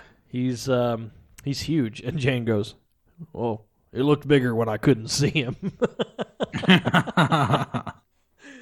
Oh my god. Yeah, yeah, that was such a good, like, uh um Simon messing with Jayne moment. He's like, "Oh, yeah, it didn't look so big to me." Yeah. he I, he looked bigger when I couldn't see him. Oh man. Yeah. Well, and so this is actually the first time we see... Well, actually, no, excuse me. The second time that we see uh, an Alliance cruiser. Which, by the way, did you guys notice, like, the Alliance cruiser, it's such a weird-looking ship design. It's right? it's a Nighthawk route. It's a Nighthawk router, actually, is what it is. Like a gaming router. Yeah, it does look like that, actually. That's all I can think of when I see it. Well, it's it's it's just strange because it's like, I mean, the the ship design of, like, the the Serenity, for example, is kind of like, it's a Firefly class, which it looks like it has, like, a bird's head is the is the bridge with a neck that comes yeah. down into a body, and then it's got two. Um, two like jet engine looking things that are sticking off the side, but then the very back of it is the Firefly engine, which I'm not sure mm. like, because I don't think they ever talk about what their, like, light speed or whatever is. I don't think they have a name for it, do they? Do yeah they, they, they definitely they don't go into detail about how they travel so quickly. I think I read that that there was never really any explanation for how they're able to traverse, or even the distances that they're traversing. So it's, I, I kind of like that they keep it ambiguous, because I feel like, especially with, like, Star Wars, it just got so bogged down with, like, oh, parsecs and, and how fast can we in light speed. I feel like it was just kind of clutter. You know, so. Oh, yeah, because the midichlorians. Kessel runs and bullshit. Sorry, excuse my language. Uh, it's okay. Well, I mean, so it's, but it's interesting because, like, I think they call it, they, they don't actually call it anything. The, the there's no, like, warp speed, you know, warp Scotty, um, or anything like that. But they do, um, they'll say stuff like, you know, if we burn hard enough, we can get there at this yeah. time or whatever, or they'll say a hard burn or something like that. Um, so as far as conventional, like, what they're using is fuel, and, and, and they also talk about running out of fuel. So I don't know what they're using. Right. Um, Horses. I mean, I don't know. Like, um, Patience is rolling in her grave. I, they're just using straight up gunpowder, like, it's just firing themselves across, which actually brings me to a whole nother point. So this this is the one thing that kind of bothered me uh, the entire show, was trying to figure out the weapons that they're firing. Like, are they firing normal, like, projectile bullet weapons? Because sometimes it seems like they are, but then sometimes you're like, pew, pew, pew, pew. Why does it sound so weird? Did you guys notice that at all? Um, I can I can yeah. derail for a second to talk about something that happened in episode five that is directly related to this. Um, so there, in the the scene when they're bringing the cattle in, you know, when they have all the cattle in the pen and they're going to make the deal. Yeah. Um, I was watching all the guns they use make laser noises, where all the guns previously made, you know, there's shotgun noises and handgun noises. But in this scene with the cows, it's all lasers. And I was like, oh, and maybe it's because they didn't want to scare the cows when they were actually filming. But then if you watch everybody, all the guns they're shooting are, are shooting actual blanks. It's not C G I. So you can see, like, muzzle burst or muzzle flash, and like they're clearly shooting blanks from these from these guns. Right, and I but was the, like, the sound doesn't is not right. No, it's laser. Yeah, it's like lasers. It's like and this I, pew and, pew sound, and you're like, what is that? Yeah, and I, I thought it was so weird because I was like, oh, maybe they didn't want to scare the cows, but then they're shooting blanks, which would still sound exactly like a gunshot. So yeah, I don't know. Yeah, well, to get off the tracks back to episode four, actually, um, when uh, they're on the ship, and uh, uh, Badger. This is whenever he was boarding to yep. try to talk up a good game. And mm-hmm. uh, Jayne was up on top, like on the catwalk. Or, or I think sick, maybe even before that. Shotgun. Oh, it's such a sick shotgun. Yeah, he and whenever he uh, he uh, chambered around, it made it chambered with like laser sound. Yeah. And I yeah. thought, and I'm like, that's weird. What, what, what was that all about? Can we just say that looks, they have, it's like a shotgun? Like they have both because. Yeah, I think that's what's going on is that there's like old tech and new tech. Because or, also, or maybe maybe you can switch the sound on it. You know, maybe they have, you know, like switch phasers to stun. But this is yeah. just a, a oh, that's sound a good point. Like that's a great point. Switch you know? phasers to stun. It's it's weird though, right? I mean, come on. Like it's because even like so for example, the uh, the episode Our Missus Reynolds, episode six, uh they have to like they like I, I we're kind of jumping around now at this point. It's okay. Uh, yeah. But episode we're, six, we're... they talk about uh, Jayne talks about this is my very favorite gun. I call her Yolanda or whatever, whatever the gun's name is. I can't remember. Um, is it Yolanda? No, it's definitely not. I can't remember. Uh, I'm sure a, I'll find the great... quote somewhere, but. It's um, a great name for a gun. But they're going like, oh no, I actually found it. Uh, okay, I'm just going to do the quote now. Uh, Jayne, six men came to kill me one time, and the best of them carried this. It's a Callahan full-board auto-lock customized trigger with a double cartridge thorough gauge. It's my very favorite gun. What? Mal says she has a name, and Jayne goes, so does this. Yo. I call Yolanda. It Vera. So Vera is the name of Jane's very favorite gun. But during that That's episode, also a great name. They you do they, such a good Jayne voice. Well, that one, like the, the description of it, uh, is just great because he's just like, you know, it's a Callahan full bore auto lock customized trigger with a double cartridge thorough gauge. Like it's, it's those, like aren't that. Even, those aren't even gun terms, are they? Yeah, I know, I know right? what all of that means. Triple lock down the sights, uh, up over the top, underneath. It bottom. Has full A D S. If you use a controller, it'll get that uh, that that headlock real quick. You know?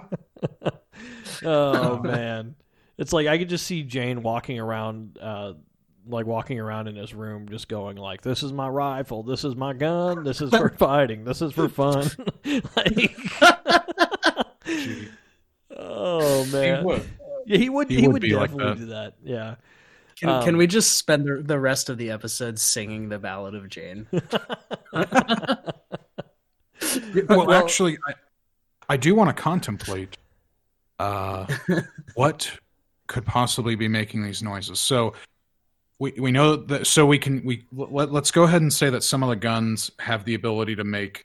These noises maybe they're operated in such a way that it makes the mechanism smoother. So uh, they have those motorized sounds of some kind, but maybe there's also, they have conventional ammunition, but also, uh, right. you know, a type of high tech ammunition that maybe is similar. So it's still a shotgun shell, but it just has some, it, it, maybe it's uh, the gunpowder that it uses is different and gives it a pew sound for whatever reason. Maybe, maybe they don't have gunpowder. Maybe it's, some sort of actual like like a gas that's being forced that actually forces the projectile or something down ground up reaver teeth.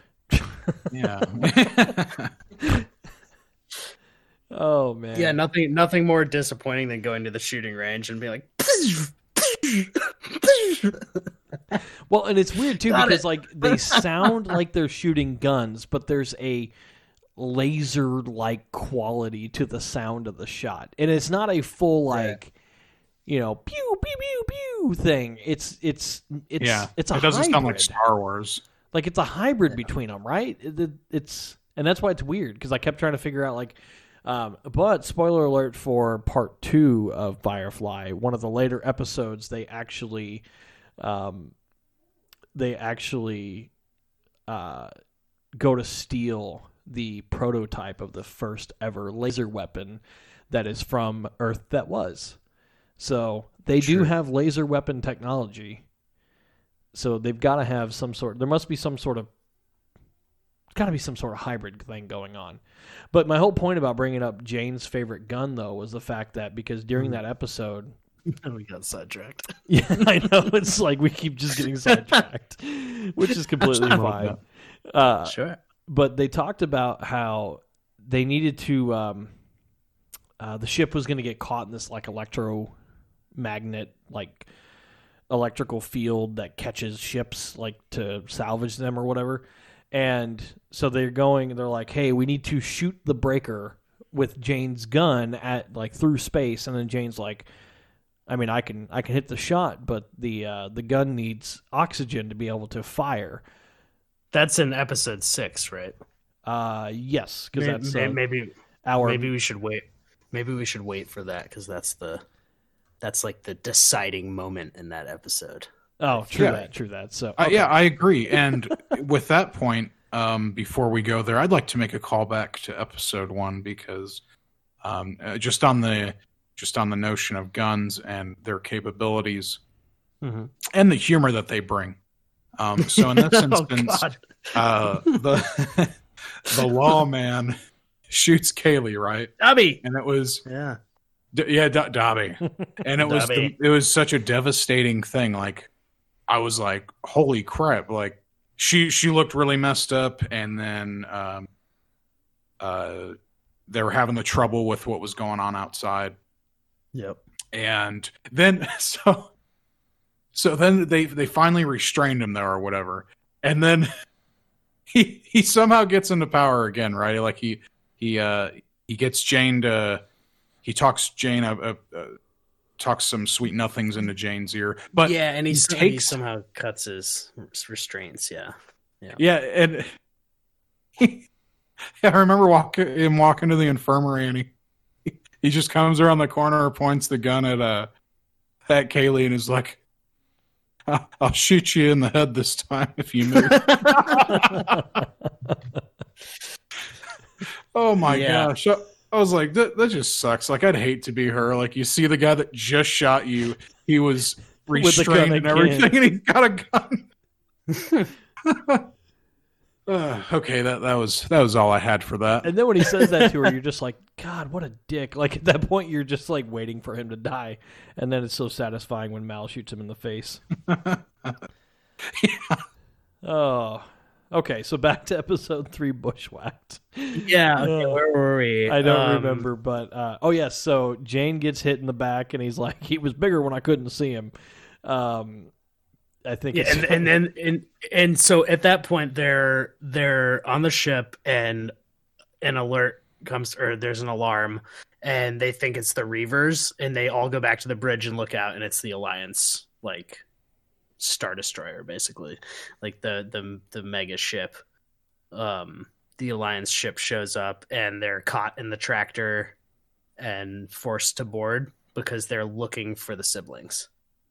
Yeah, well, and what was interesting about that too was the fact that like they they made this statement on the bridge of the Alliance ship. Uh, the captain or whoever was like, um, "Hey, didn't we have a?" Um, Didn't we have an alert about a Firefly class at some point? And then the guy pulls it and he says, yeah, it looks like there's two fugitives aboard. And it says, what are they fugitives yep. for? It says like, oh, it doesn't, it it just says it's classified. There's no picture or anything. And he's like, he's like, all right, well, we'll just shoot them then. Like if we find them, we're just going to shoot them. Like, yeah. Yeah. And that, like when he shows, when that commander shows up on the ship, he's like such a, I mean, that guy's doing his job great. He shows up. He's like, where are the siblings? You know, he's not messing around, even though he doesn't know what's going on. oh, but how, like, how like how epic of a hiding job do they do oh, with River yeah, and, and Simon? Like they put them in spacesuits and have them literally clinging to the outside of the ship while the ship is being ransacked by the Alliance yeah. looking for them. I love, I love that scene too because his helmet is clearly over the top of the, the windshield. Like all um, they had to do is look out all, the window. yeah, yeah. But also it's a great scene because you get River looking out into space and and you can tell she's kind of like she's. she's feeling and positing the whole feeling of, of space and seeing the stars. And, and Simon just looks over and like almost gets sick and just has to look back. Like he's so scared of it. Yeah. I couldn't imagine being there. Like, oh man, not really attached to anything, but your own grip strength. Like uh, I've just... seen so many space shows where it's like the scary, you know, the scariest thing I could ever imagine is being like cut loose from your tether and floating until you freeze yeah. to death. yeah, no, it's so scary. Well, and you think about it too, because you would think like, oh, they could just let go, but you got to think that they are they are holding on to a ship that is attached to another ship that is moving through space. Like, so yeah, they're going they like, like they're probably going thirty thousand miles an hour, right? So it's like if they just let go, they they would just like get passed by everything so fast that you know, yeah. even though they're like sort of sitting there. Um, which is, which so is crazy. So, there was a great anime series called Planetes, I think, and it was it was about space trash collectors, who are these people that would go into like the Earth orbit and collect space like trash space debris so that it wouldn't mess up satellites. And that was like a huge plot point for the show, is like if you become disconnected and you're just floating off. Uh, anyways, great show. I recommend it to everybody listening. Go watch it. So I'm, I'm being paid by Planetes. I got ten dollars. There you go. Uh, so I'll, the guy, I'll share it with you guys. three dollars a piece. I'll keep the extra dollar. There you go. That's a finder's fee. Yeah. Um, so the guy who ends up attacking Jayne on the ship uh, was, um, he was taken over onto the uh, onto the Alliance ship with them, and because he, I can't remember. Oh, so he starts mutilating himself in like they have him they have him sedated and stuff and put him into the into the uh, infirmary, and while he's in the infirmary, he gets loose and sort of. Uh, starts mutilating himself, cutting his own tongue. Uh, yeah, he cuts his tongue in half. Yeah, which is fun. Yeah, which is like, ugh. And then of course, then of course, it makes like the Alliance guys be like, "Oh, so this is what you do when you're quote unquote saving people, huh? Is you, you know, it makes it looks like they're a bunch of like torturous like villains, and they're they're like, whoa, what? and um, so they go onto the onto the ship. Yeah, and while yeah, they're on the crazy. ship, like questioning everybody. Uh, the guy, the guy who was there with the Reavers, he oh, he just starts killing a bunch of people, and he actually makes it back to back to the ship. And Mal, I've got a couple quotes here between it's Captain. Yeah, Mal knows, and Mal knows, Mal knows what's how, going going yeah. on. Like you better get him or something like that. Yeah. uh, and it says, uh, I've got a couple quotes here between Mal and Harkin about the darkness that we talked about earlier. It says, "Yeah." Mal says, "Yeah, this is I think what I was thinking of." Yeah. Mal says, uh, "That poor bastard, you took off my ship. He looked right into the face of it. Was made to stare." Harkin said, "It," yeah. and he said, "The." And Mal says, "The darkness, kind of darkness where you can't even imagine, blacker than space. It moves through." Harkin says, "Very poetic." Mal said, "They made him watch. He probably tried to turn away, and they wouldn't let him. You call him a survivor? He's not. A man comes up against that kind of will. The only way to deal with it, I suspect, is to become it." And that's where, like, all of a sudden you kind of have the realization that the Reavers are much more scary than they already are if they're able to have somebody turn into a Reaver just by watching what they did. Right. Which yeah, is, and like ah, and whether and whether we wanted it or not, we stepped into a war with the Cabal on Mars. But um, the uh, yeah, it's it's really dark. um, it's really dark to to think about what what the Reavers made him. You know, this I mean, the guy's clearly insane. You know, and and he like basically became a Reaver because his all of his humanity was stripped away. and by by what he probably watched these people do to his friends and family, I'm assuming. Yeah, yeah. Uh, it's and, really, um, it's really and I don't nuts. know what. Yeah, what did? It's like really dark, uh, like actually lighting wise, dark when when Mal eventually. So uh, I'll I'll I'll follow up or catch up with the story. They. Um, the commander is a, is finally convinced by Mal to let Mal lead him on to the Serenity to help search. But at the same time, we've got Simon and River, who have c- since come back into the ship and are hiding in the ship. So you have this crazy tension where you're like, Simon and River are on the ship and this crazy guy is on the ship. And so you're worried about them confronting each other. And the whole time and River Mal... knows something's going on and keeps trying to yeah. get Simon to not go into the uh, into the right. kitchen. Like, no, don't and go in, in there. Yes. Yes. And in my mind, that's what saves them is that like River knows exactly where this guy is. So they're able to hide from him. Um, and, this is also, I think, know, the first time you get a glimpse into River's got like some tel- abilities uh, because of all the or, some sort of like mind tel- reading or. Telepathy, I think is the right word. Yeah, um, which is crazy, but you know, like, yeah. So you sort of see that, like, oh, this could come in handy, you know. But at the same time, it's also it doesn't help people um, get along yeah. with her any better, right you know. Well, I kind of like how they represented it in that because she she's kind of she kind of seems incoherent, like she's just kind of like grab it onto him and just kind of like. No, no, don't, you know, and, and, and Simon's just like, what are you doing? You're, you're being all crazy again.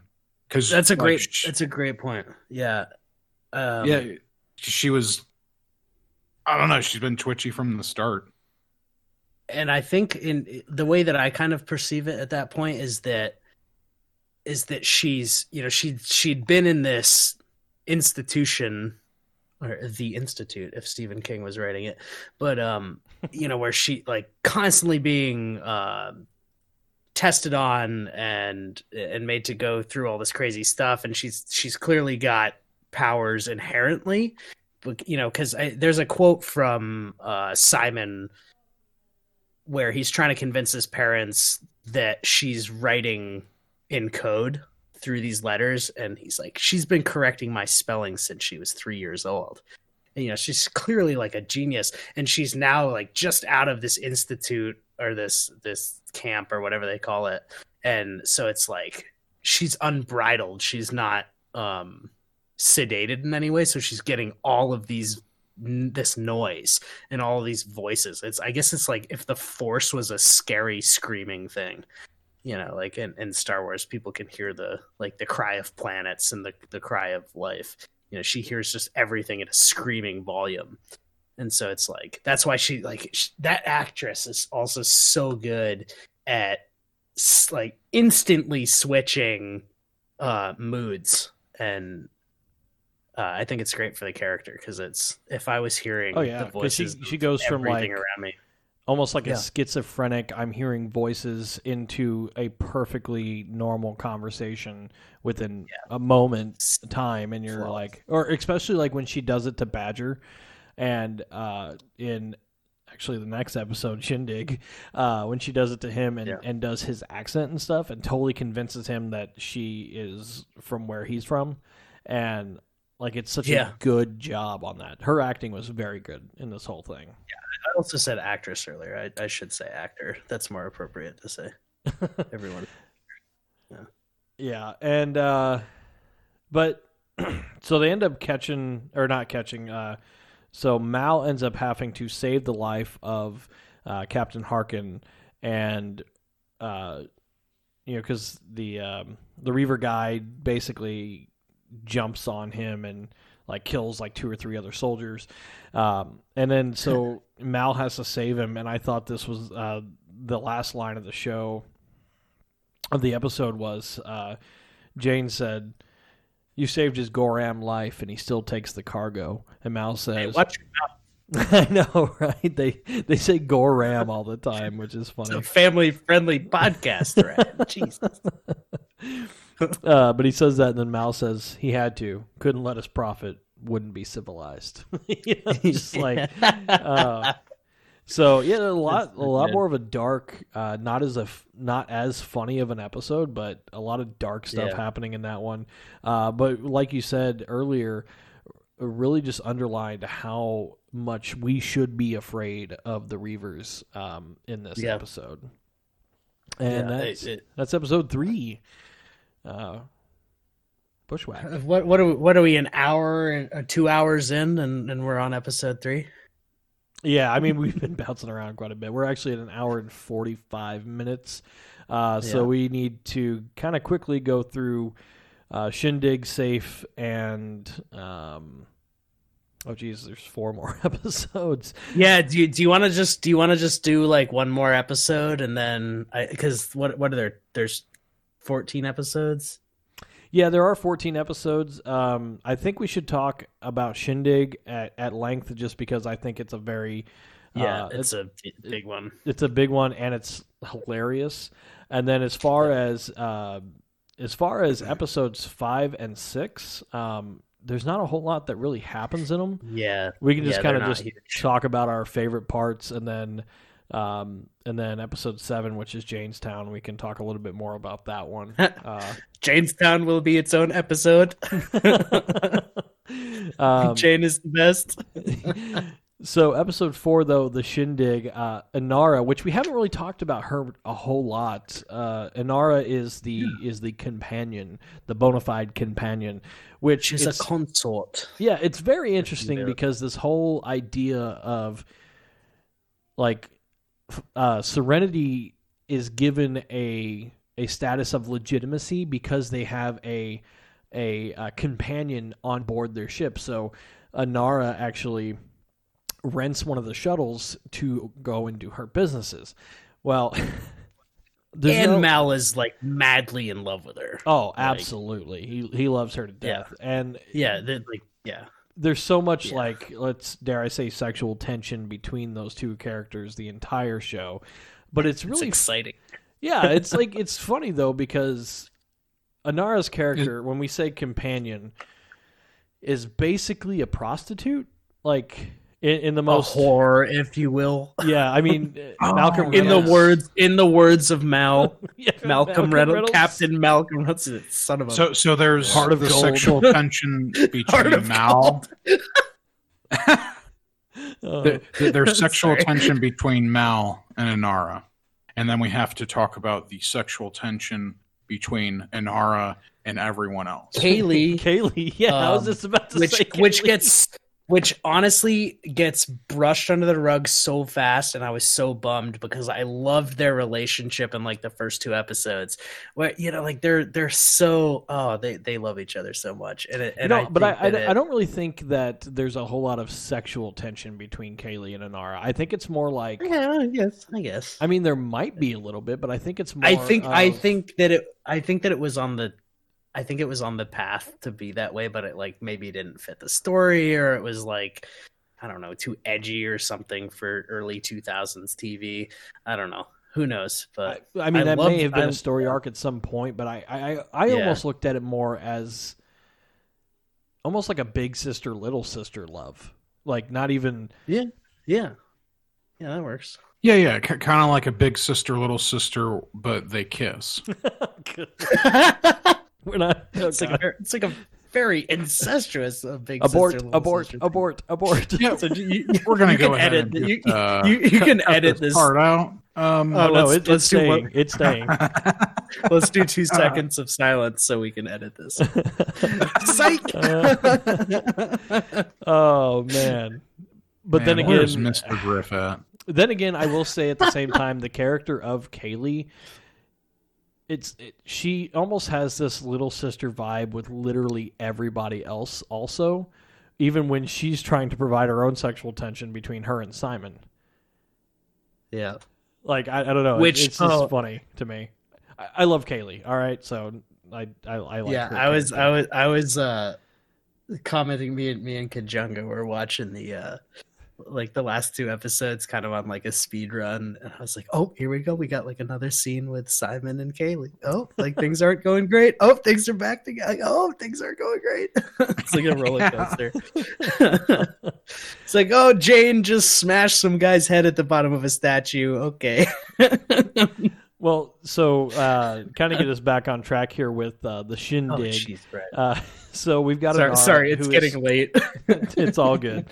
Uh, Inara, who, like I said, is hired by Atherton Wing, who is like... Mm-hmm. Uh, so basically, it seems like in today, in, in our real life society, it seems like prostitutes a lot of times are, you know, like the the street walkers and stuff like that, where it's like the clientele aren't... Yeah, I think it's like a fancy super escort. Sophisticated. You know what I mean? Like it's kind of like, but in the world of Firefly, it seems like uh, the highest echelons of society are the ones that are going to be ordering the the the companion uh, service. But also, I, I mean, it's, it's, it's very yeah, interesting it's... because the companions actually choose the suitors. Like they don't just yeah. go, "Oh, anybody who can pay will go hang out with you." Let's say. Um, It, but, yeah, which yeah. is definitely happens in real life. You know, there's a there's a, a a high society in that scene. You know, and it's um, I I'm glad that they portrayed it in the light that they did, where it's empowering to the because like you know, there's nothing wrong with a sex worker. You know, and it's uh, it, I I'm glad that they painted it in in that light where yeah very much they have the power. It's not it's not the yeah, people exactly. Just because you and we find out I mean a lot right here in this episode because this guy Atherton Wing, he you know very influential person and very he, cool guy very yeah, cool very guy. Suave and very uh yeah. you know take you to the best balls and whatnot and, and uh you know uh but we find out very quickly that he's kind of a crude Um, dare I say, kind of a douche, and yeah, he's a, he's a see you next Tuesday, if you will. Exactly. Um, and so they get there, and it was funny because beforehand, uh, before like Inara was getting ready to go to this ball and this party and stuff, and uh, her and Mal were talking about it, and Mal's like, "Oh, it doesn't seem like a place I'd ever show my face in," which is very funny because Mal accepts a job from Badger. Again, it's so, it's to go to the same party to go try to get a job from uh, I forget the name of the uh, the sash. Yeah, the, the the guy who's like, I'm. Don't you recognize I, the sash? I am sir to I, you. I have his name written down here. The sash means lordship. Yeah, yeah, yeah, lordship. Uh, oh, Sir Warwick Harrow. Warwick Harrow, yeah, he's yeah. a cool guy. He's a good um, character. So it's kind of interesting, too, because uh, before all this happens, when they first get to, and this is back on Persephone again. So when they first yep. get there, uh, everyone's like, hey, we're going to we're gonna take off and, and, and look for some stuff. And they pass a shop. And I remember uh, Kaylee was really infatuated with this frilly dress, like this pink poofy with lots of uh, lots of lace and stuff, like just this almost like Victorian age dress. And I think Mal calls it a, a wedding cake at one point. Yeah. And, and Mal, it's funny because everyone's sort of like laughing at Kaylee. Uh, like, like Jane's like, you know, you know, what are you going to rut and do with something like that? You uh, grease monkey her, you know? And yeah. Well, Mal, well, Mal's also, Mal's also really jealous because they're talking about like Inara wearing this stuff. And he's like getting more and more frustrated. And then he says some like really insensitive stuff to, to Kaylee. Yeah, he's basically and, like, you know, like, what are you going to do in that get up? You're just going to, you know, put it on and walk around the engine bay. Like, and which yeah. really hurts Kaylee's feelings. And that's where, Definitely. you know, it, you're just kind of like, uh, like, dude, let her wear a dress. Yeah, Calm it's like she, she's a girl. Like, like come right? on. But it's also like this like, first, it's kind of like this first time that you're like, oh wait, Kaylee, you know, as a character is more than, you know, the grease monkey mechanic chick. She's, yeah. you know, she want, she likes the finer things in life. You know, she enjoys eating a strawberry with, you know, a face Love that she makes when she bites a strawberry. Is kind of like, whoa. I forgot. I'll be right back, guys. I'll be right back. Yeah. Okay, okay. I, I actually have an alternate theory for the whole dress thing, though.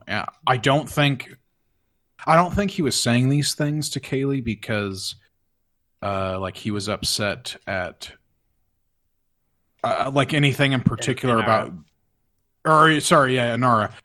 I think it was rather he, he wanted to, uh, he he actually had wore this dress at one point, and he wasn't complimented on it. I, I think yeah, that's what it was. That no, that, everyone's like, "Oh, look how good. beautiful she is," and so he's just like, "Oh, you're oh, just going to no. go around the engine bay and you're going to look all good and strut your stuff." I never because even he tried that, that and it didn't work. Oh, jeez, what a! I, I I think I so think wait, that wait, that's wait, what time it was. Out. So so time out. So the episode "Our Missus Reynolds" when when him and Jayne are dressed up in dresses. That was actually supposed to happen oh, yeah. before the shindig, and it didn't go well, so that's why Malice completely... That's such a good theory. Uh, I, yeah. lo- I love that that tied in. Like, I love that we were able to do that. I just threw away all the tinfoil I had on my head, because I love that theory. Oh, that's great.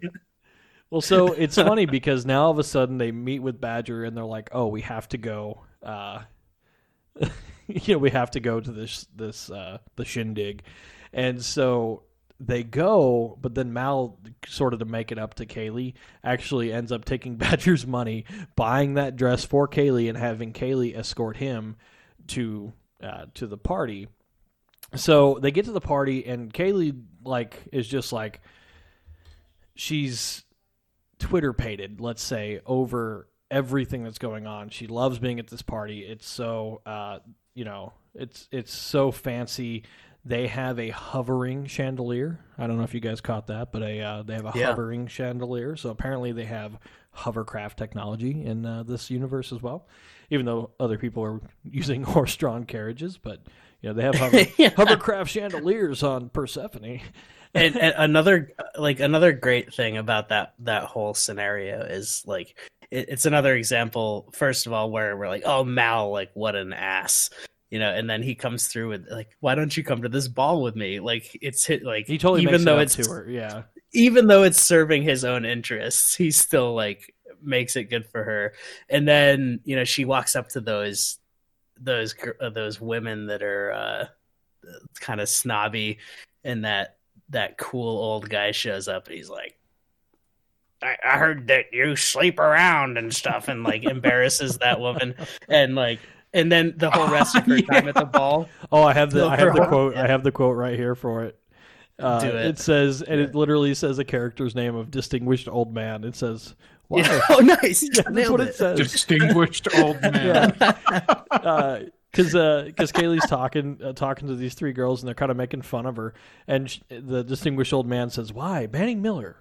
What a version, what a ver, or, ah, excuse me, what a vision you are in your fine dress. It must have taken a dozen a slaves a dozen days to get you into that getup. Of course, your daddy tells me it takes the space of a schoolboy's wink to get you out of it again." oh, yeah. Which oh. is just like, oh, yeah, oh, got him. You know, it, it took like... me a little bit to realize that was an insult. oh, like up until that very moment, I was like, is this a compliment? And, and then at the end, I realized, no, yeah. no, that was not. and and she spends like the whole rest of the ball just like surrounded by all these nerds that are like, oh my God, tell me about ships. And that one guy goes to ask her about a dance, and the other guy's like, wait, nope, we're not done talking about ships yet. And they're like, oh, and they'll like have a jovial laugh. Which is funny, because you would think like this whole, this whole like high society thing that she'd be completely out of her element, and you sort of think that's where it's going to go with the whole them making fun of her, and she ends up being oh, like the most yeah. popular person there, because everyone's like, whoa, you're awesome, great dress, yeah you're, you're also pretty hot, like like let's there's so many Asian. people, let's talk shop. Yeah there's there's so many people at that ball that just like hate the whole scene, and they're like, finally somebody cool ship. to talk to. Yeah like, let's talk ships. It's so good.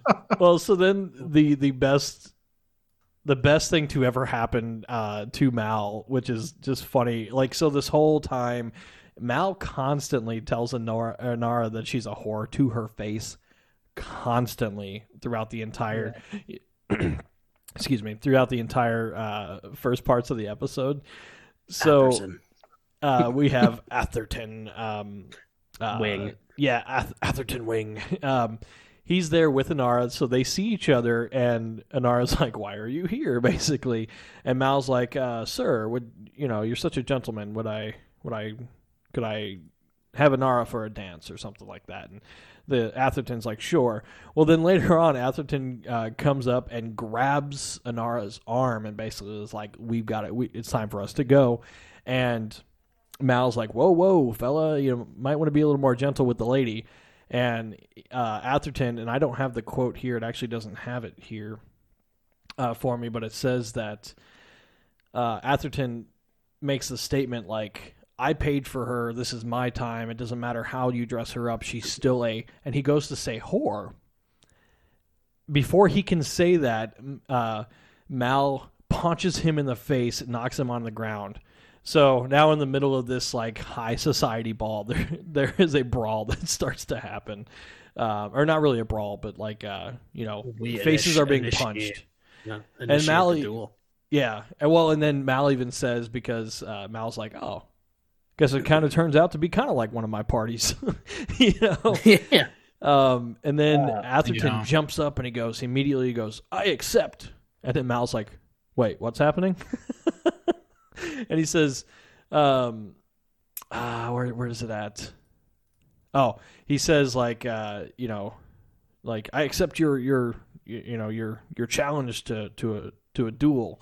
And Mal goes, oh, a fight? Yeah, sure. I'll fight you. That's fine.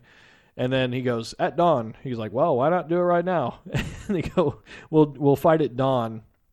And then something is said about a sword. And Mal's like, a what? Because yeah. obviously Oh, oh no, this is this is the best quote ever. This is the best quote ever. He yeah, he goes, yeah. He's like, you're going to need a sword tomorrow. He's like, I'm going to need a sweat? Yes. you, you know, I, and, I, and I'll say... Uh, I didn't realize till around this moment that um, Mal actually, it seemed like Mal actually uh, liked Inara. Um, I actually thought that there was some disdain, and I couldn't really figure out the backstory as to why. Uh, like, because Mal, you know, he's always talking uh, about her in terrible ways. And I just thought that that was really odd. Like, if, if he actually liked her, like, that's just really strange. Because, I mean, he's going in hard all the time. And, and I mean, if you like someone, I, I mean, I feel like there's a limit to the things you say. And it seemed like he had no problem saying some of the things that he said. No filter. Yeah. But it's there, like the, yeah. Yeah. Go ahead. Go ahead. Uh, I was going to say, it's like, it's like the tough guy thing. You know, he doesn't want to show too much emotion, but you can tell that he like cares about nobody more than this woman, you know? So it's like, yeah, there's, I, def- there's yeah. Well, it's funny because know. even, even Inara says later on, um, when she's, she goes to see Mal because he has to be sequestered basically. Um, that way he, he doesn't leave.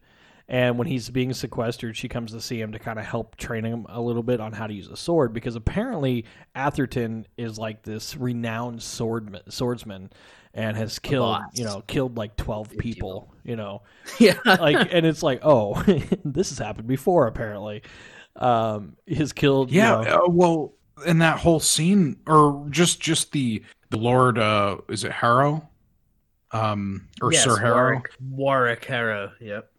So he was just, he was pretty much like telling Mal, he's like, oh yeah, like, yeah, he, he, he, like, he's just calmly explaining this to him and pretty much telling Mal, like, you know, you're probably going to die. Um, cause he, he's in a, he's a really good swordsman, and like, there's just no way that you're actually going to survive. He's, mm-hmm. he's done this for years. Um, so you are going you know, to die. Yeah. You're just being straight up with him, just saying, hey, like, it was good. Um, You know, I appreciate what we've talked about.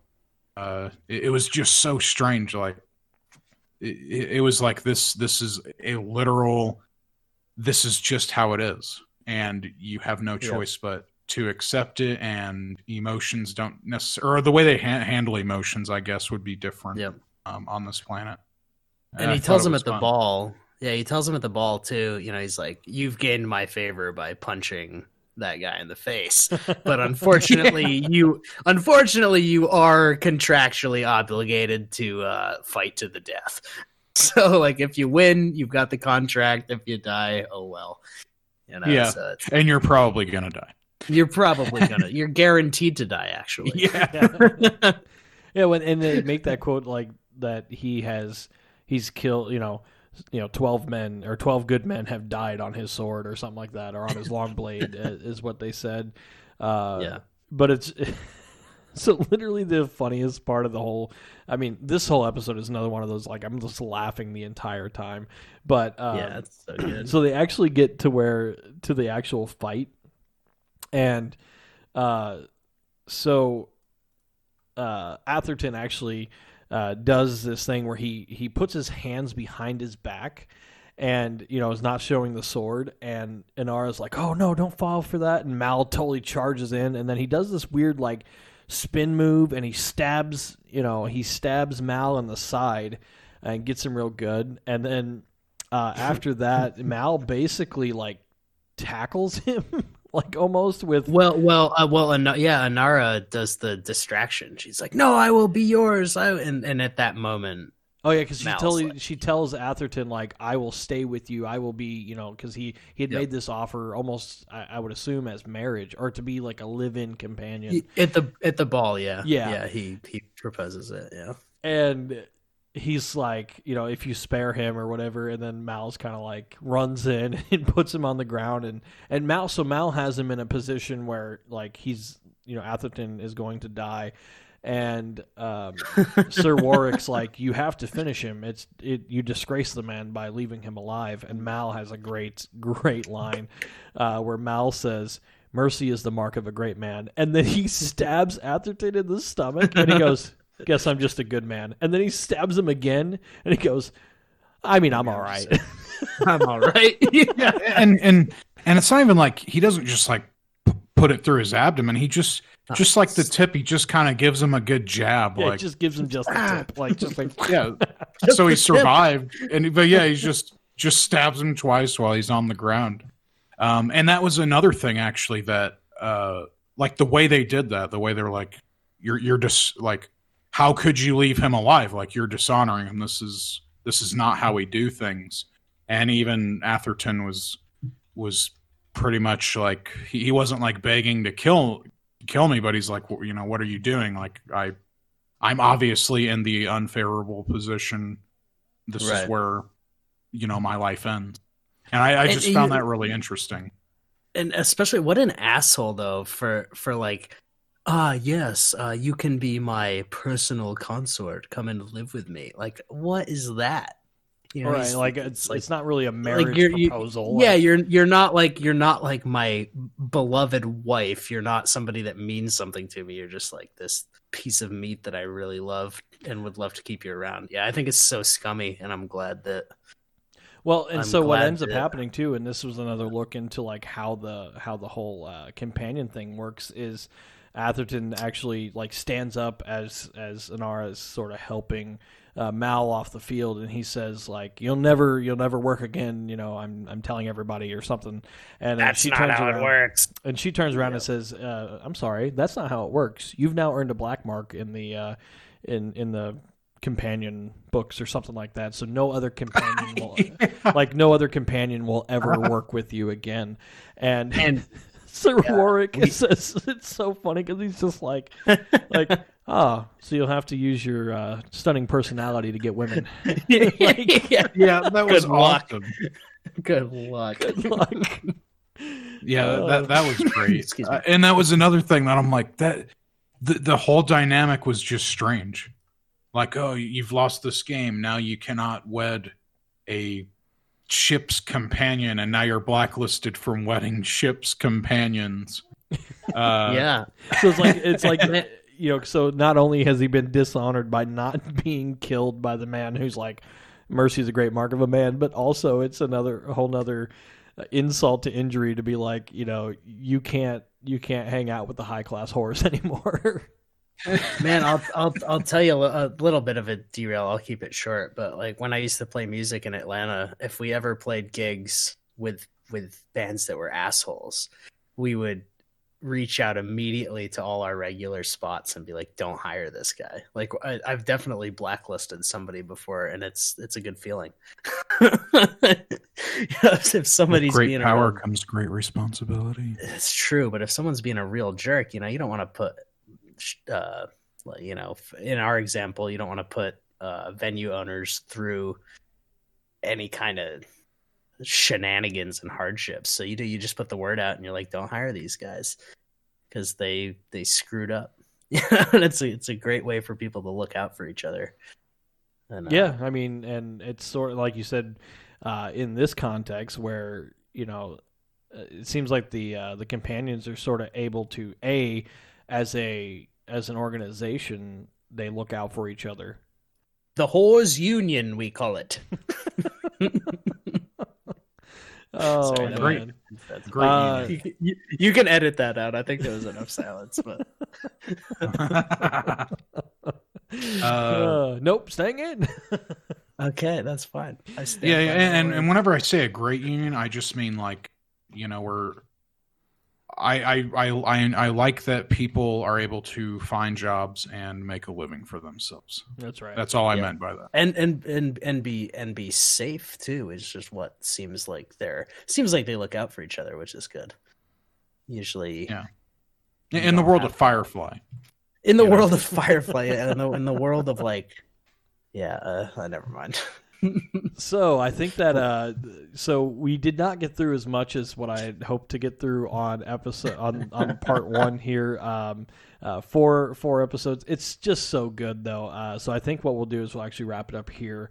Um, that's, that's good. Uh, yeah. Do you guys have any have any final thoughts on uh, anything that we talked about? Anything that you guys that we missed that you guys wanted said?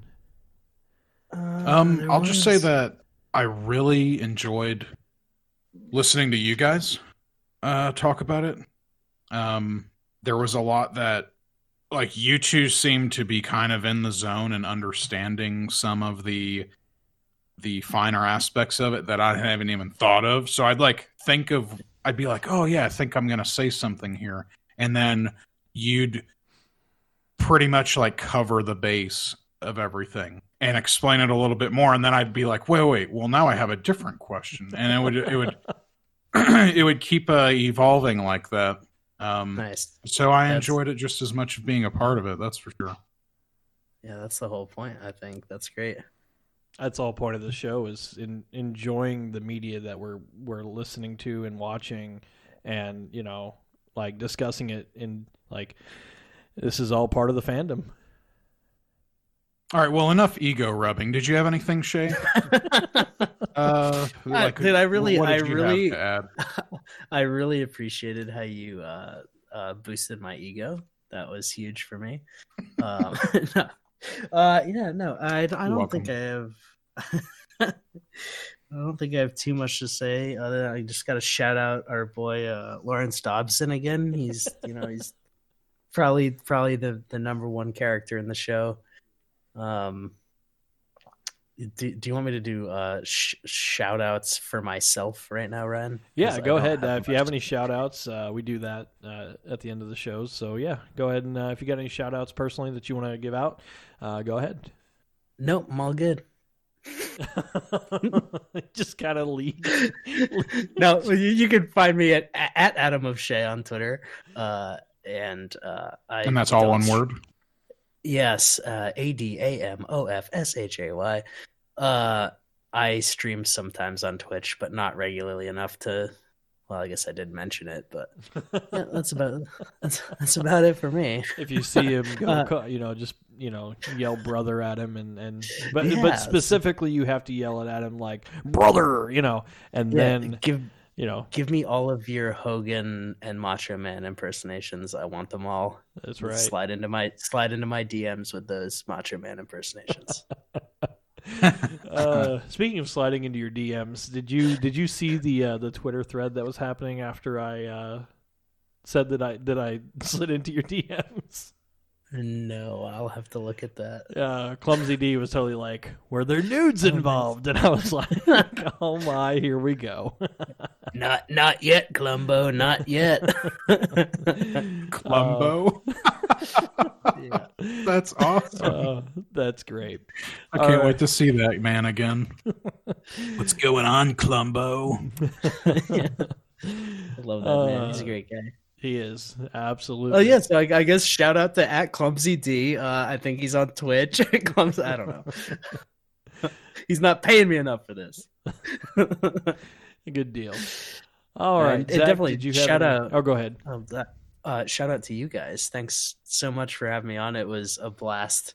Um, we got through more episodes than I thought we were going to, and I was kind of I was kind of excited about that. It was like, oh, they're gonna have to keep having me back for like six episodes in a row. so, so far, my plan is Part going plan. pretty well, much. It, it's actually funny how quick you can summarize something, but at the same time, how much time it takes to actually summarize it. Like, because uh, I felt yeah, like but, I, yeah. I felt like you know. When we talked about uh, the train job episode, we were just like, yep, train job, that was it. Niska was crazy, and um, he got kicked into a turbine. Moving on. You know? and then, yeah. Uh, so it is, and I guess it's actually a direct result on how much, you know, how much an episode affected us personally. Yeah. Um, yeah. So, and uh, no, it was a good time. So uh, yeah, thank you very much for that. Uh, Zach, did you have any shout outs? Uh, yeah, uh, well, first I wanted to say, um, I thought, I, I, I think that having Shay on was pretty cool. Um, oh, thanks. we, I, I liked, we, we talked before this episode, how we're, how, you know, we kind of plan out exactly what we're going to do. We're going to, we're going to run through all seven episodes in a couple of hours. And, uh, I did a little bit of a time check and I was like, hey, where are we at? And this was towards the end of uh, episode three. And whenever we're bouncing around between uh, the other like ten episodes, and it was like, we're at an hour and a half. And I was like, oh yeah, well, we have like four more episodes to go. You know, like, I don't know if it's going to happen, but, and, uh, but I enjoyed it. I, I, I'm kind of excited for it. Um, like I, I hope sure. that our listeners uh, enjoyed it as much as we did. Uh, and as far as my shout-outs go, um, I'd love to shout out my wife. Um, I like to keep that tradition going from here and uh, until the end of R O T M. Woo! Uh, and uh, I'd like to shout out to Shaytheon. Thank you for joining us. Um, I thought it was great. I didn't realize how much of a background you already had on watching the show before and that you were a previous fan of it, so... Again, like it was great hearing your guys' perspective. um, I'm a new watcher of this show. Like this is the first time I ever heard of it um, or I've seen it. Uh, so that that was it was a good experience. All done. uh, we're gonna have that tradition going as well. They all done. Oh, excellent. Well, thank you guys so much uh, for for doing this episode, especially uh, you, Shay. I appreciate. Uh, like I said, it was short notice. I reached out to you, and uh, you seemed pretty excited to do it, and I and I thoroughly enjoyed it. Uh, so thank you very much for coming on here, and uh, also I uh, want to shout out uh, the listeners out there. Um, I, I tried to do a list of listeners uh, last week of uh, people who have been listening and reaching out and giving me some feedback and stuff. And uh, once again, those listeners who are doing that, thank you so much. Uh, a couple names that I had missed, though. Uh, well, actually, one that I know of off the top of my head that I did miss was uh, listener of Victoria. Um, Victoria, I hope you were able to find a way to watch Firefly, because uh, I know you said that you were trying to do that. So, um, yeah, I hope you were able to end up watching the show, because it's definitely worth it. It's an awesome show. Um, but, yeah, so thank you, everybody out there who's been listening. Uh, once again, anybody who wants to support R O T M Radio, uh, you can go to R O T M radio dot com. If you do any sort of Amazon shopping, we have a couple links down at the bottom of the page, bottom right-hand side of the page. Just scroll down, click those links, uh, search anything that you want on Amazon, and uh, with our associate account, we can get a little bit of kickback from that. And also, uh, for upcoming uh, next week, we're going to be doing a Flush the Format episode about Father's Day. And uh, but we still have uh, next month uh, next month's book is already out. What we're doing is Star Wars: A New Dawn. So uh, once again, uh, shouting out to the uh, folks over there at Audible. Uh, we have a link for a free Audible trial if you'd like to uh, give it a try and get that book for free and uh, listen to it and, uh, you know, catch along with us on that episode. Uh, that'd be great. Well, thank you very much, uh, gentlemen, once again, and thank you to the listeners. Uh, we will see you all next week. May your best yesterdays be your worst tomorrows. And remember, don't shake the mic. Don't shake the mic! Oh, yeah. Oh.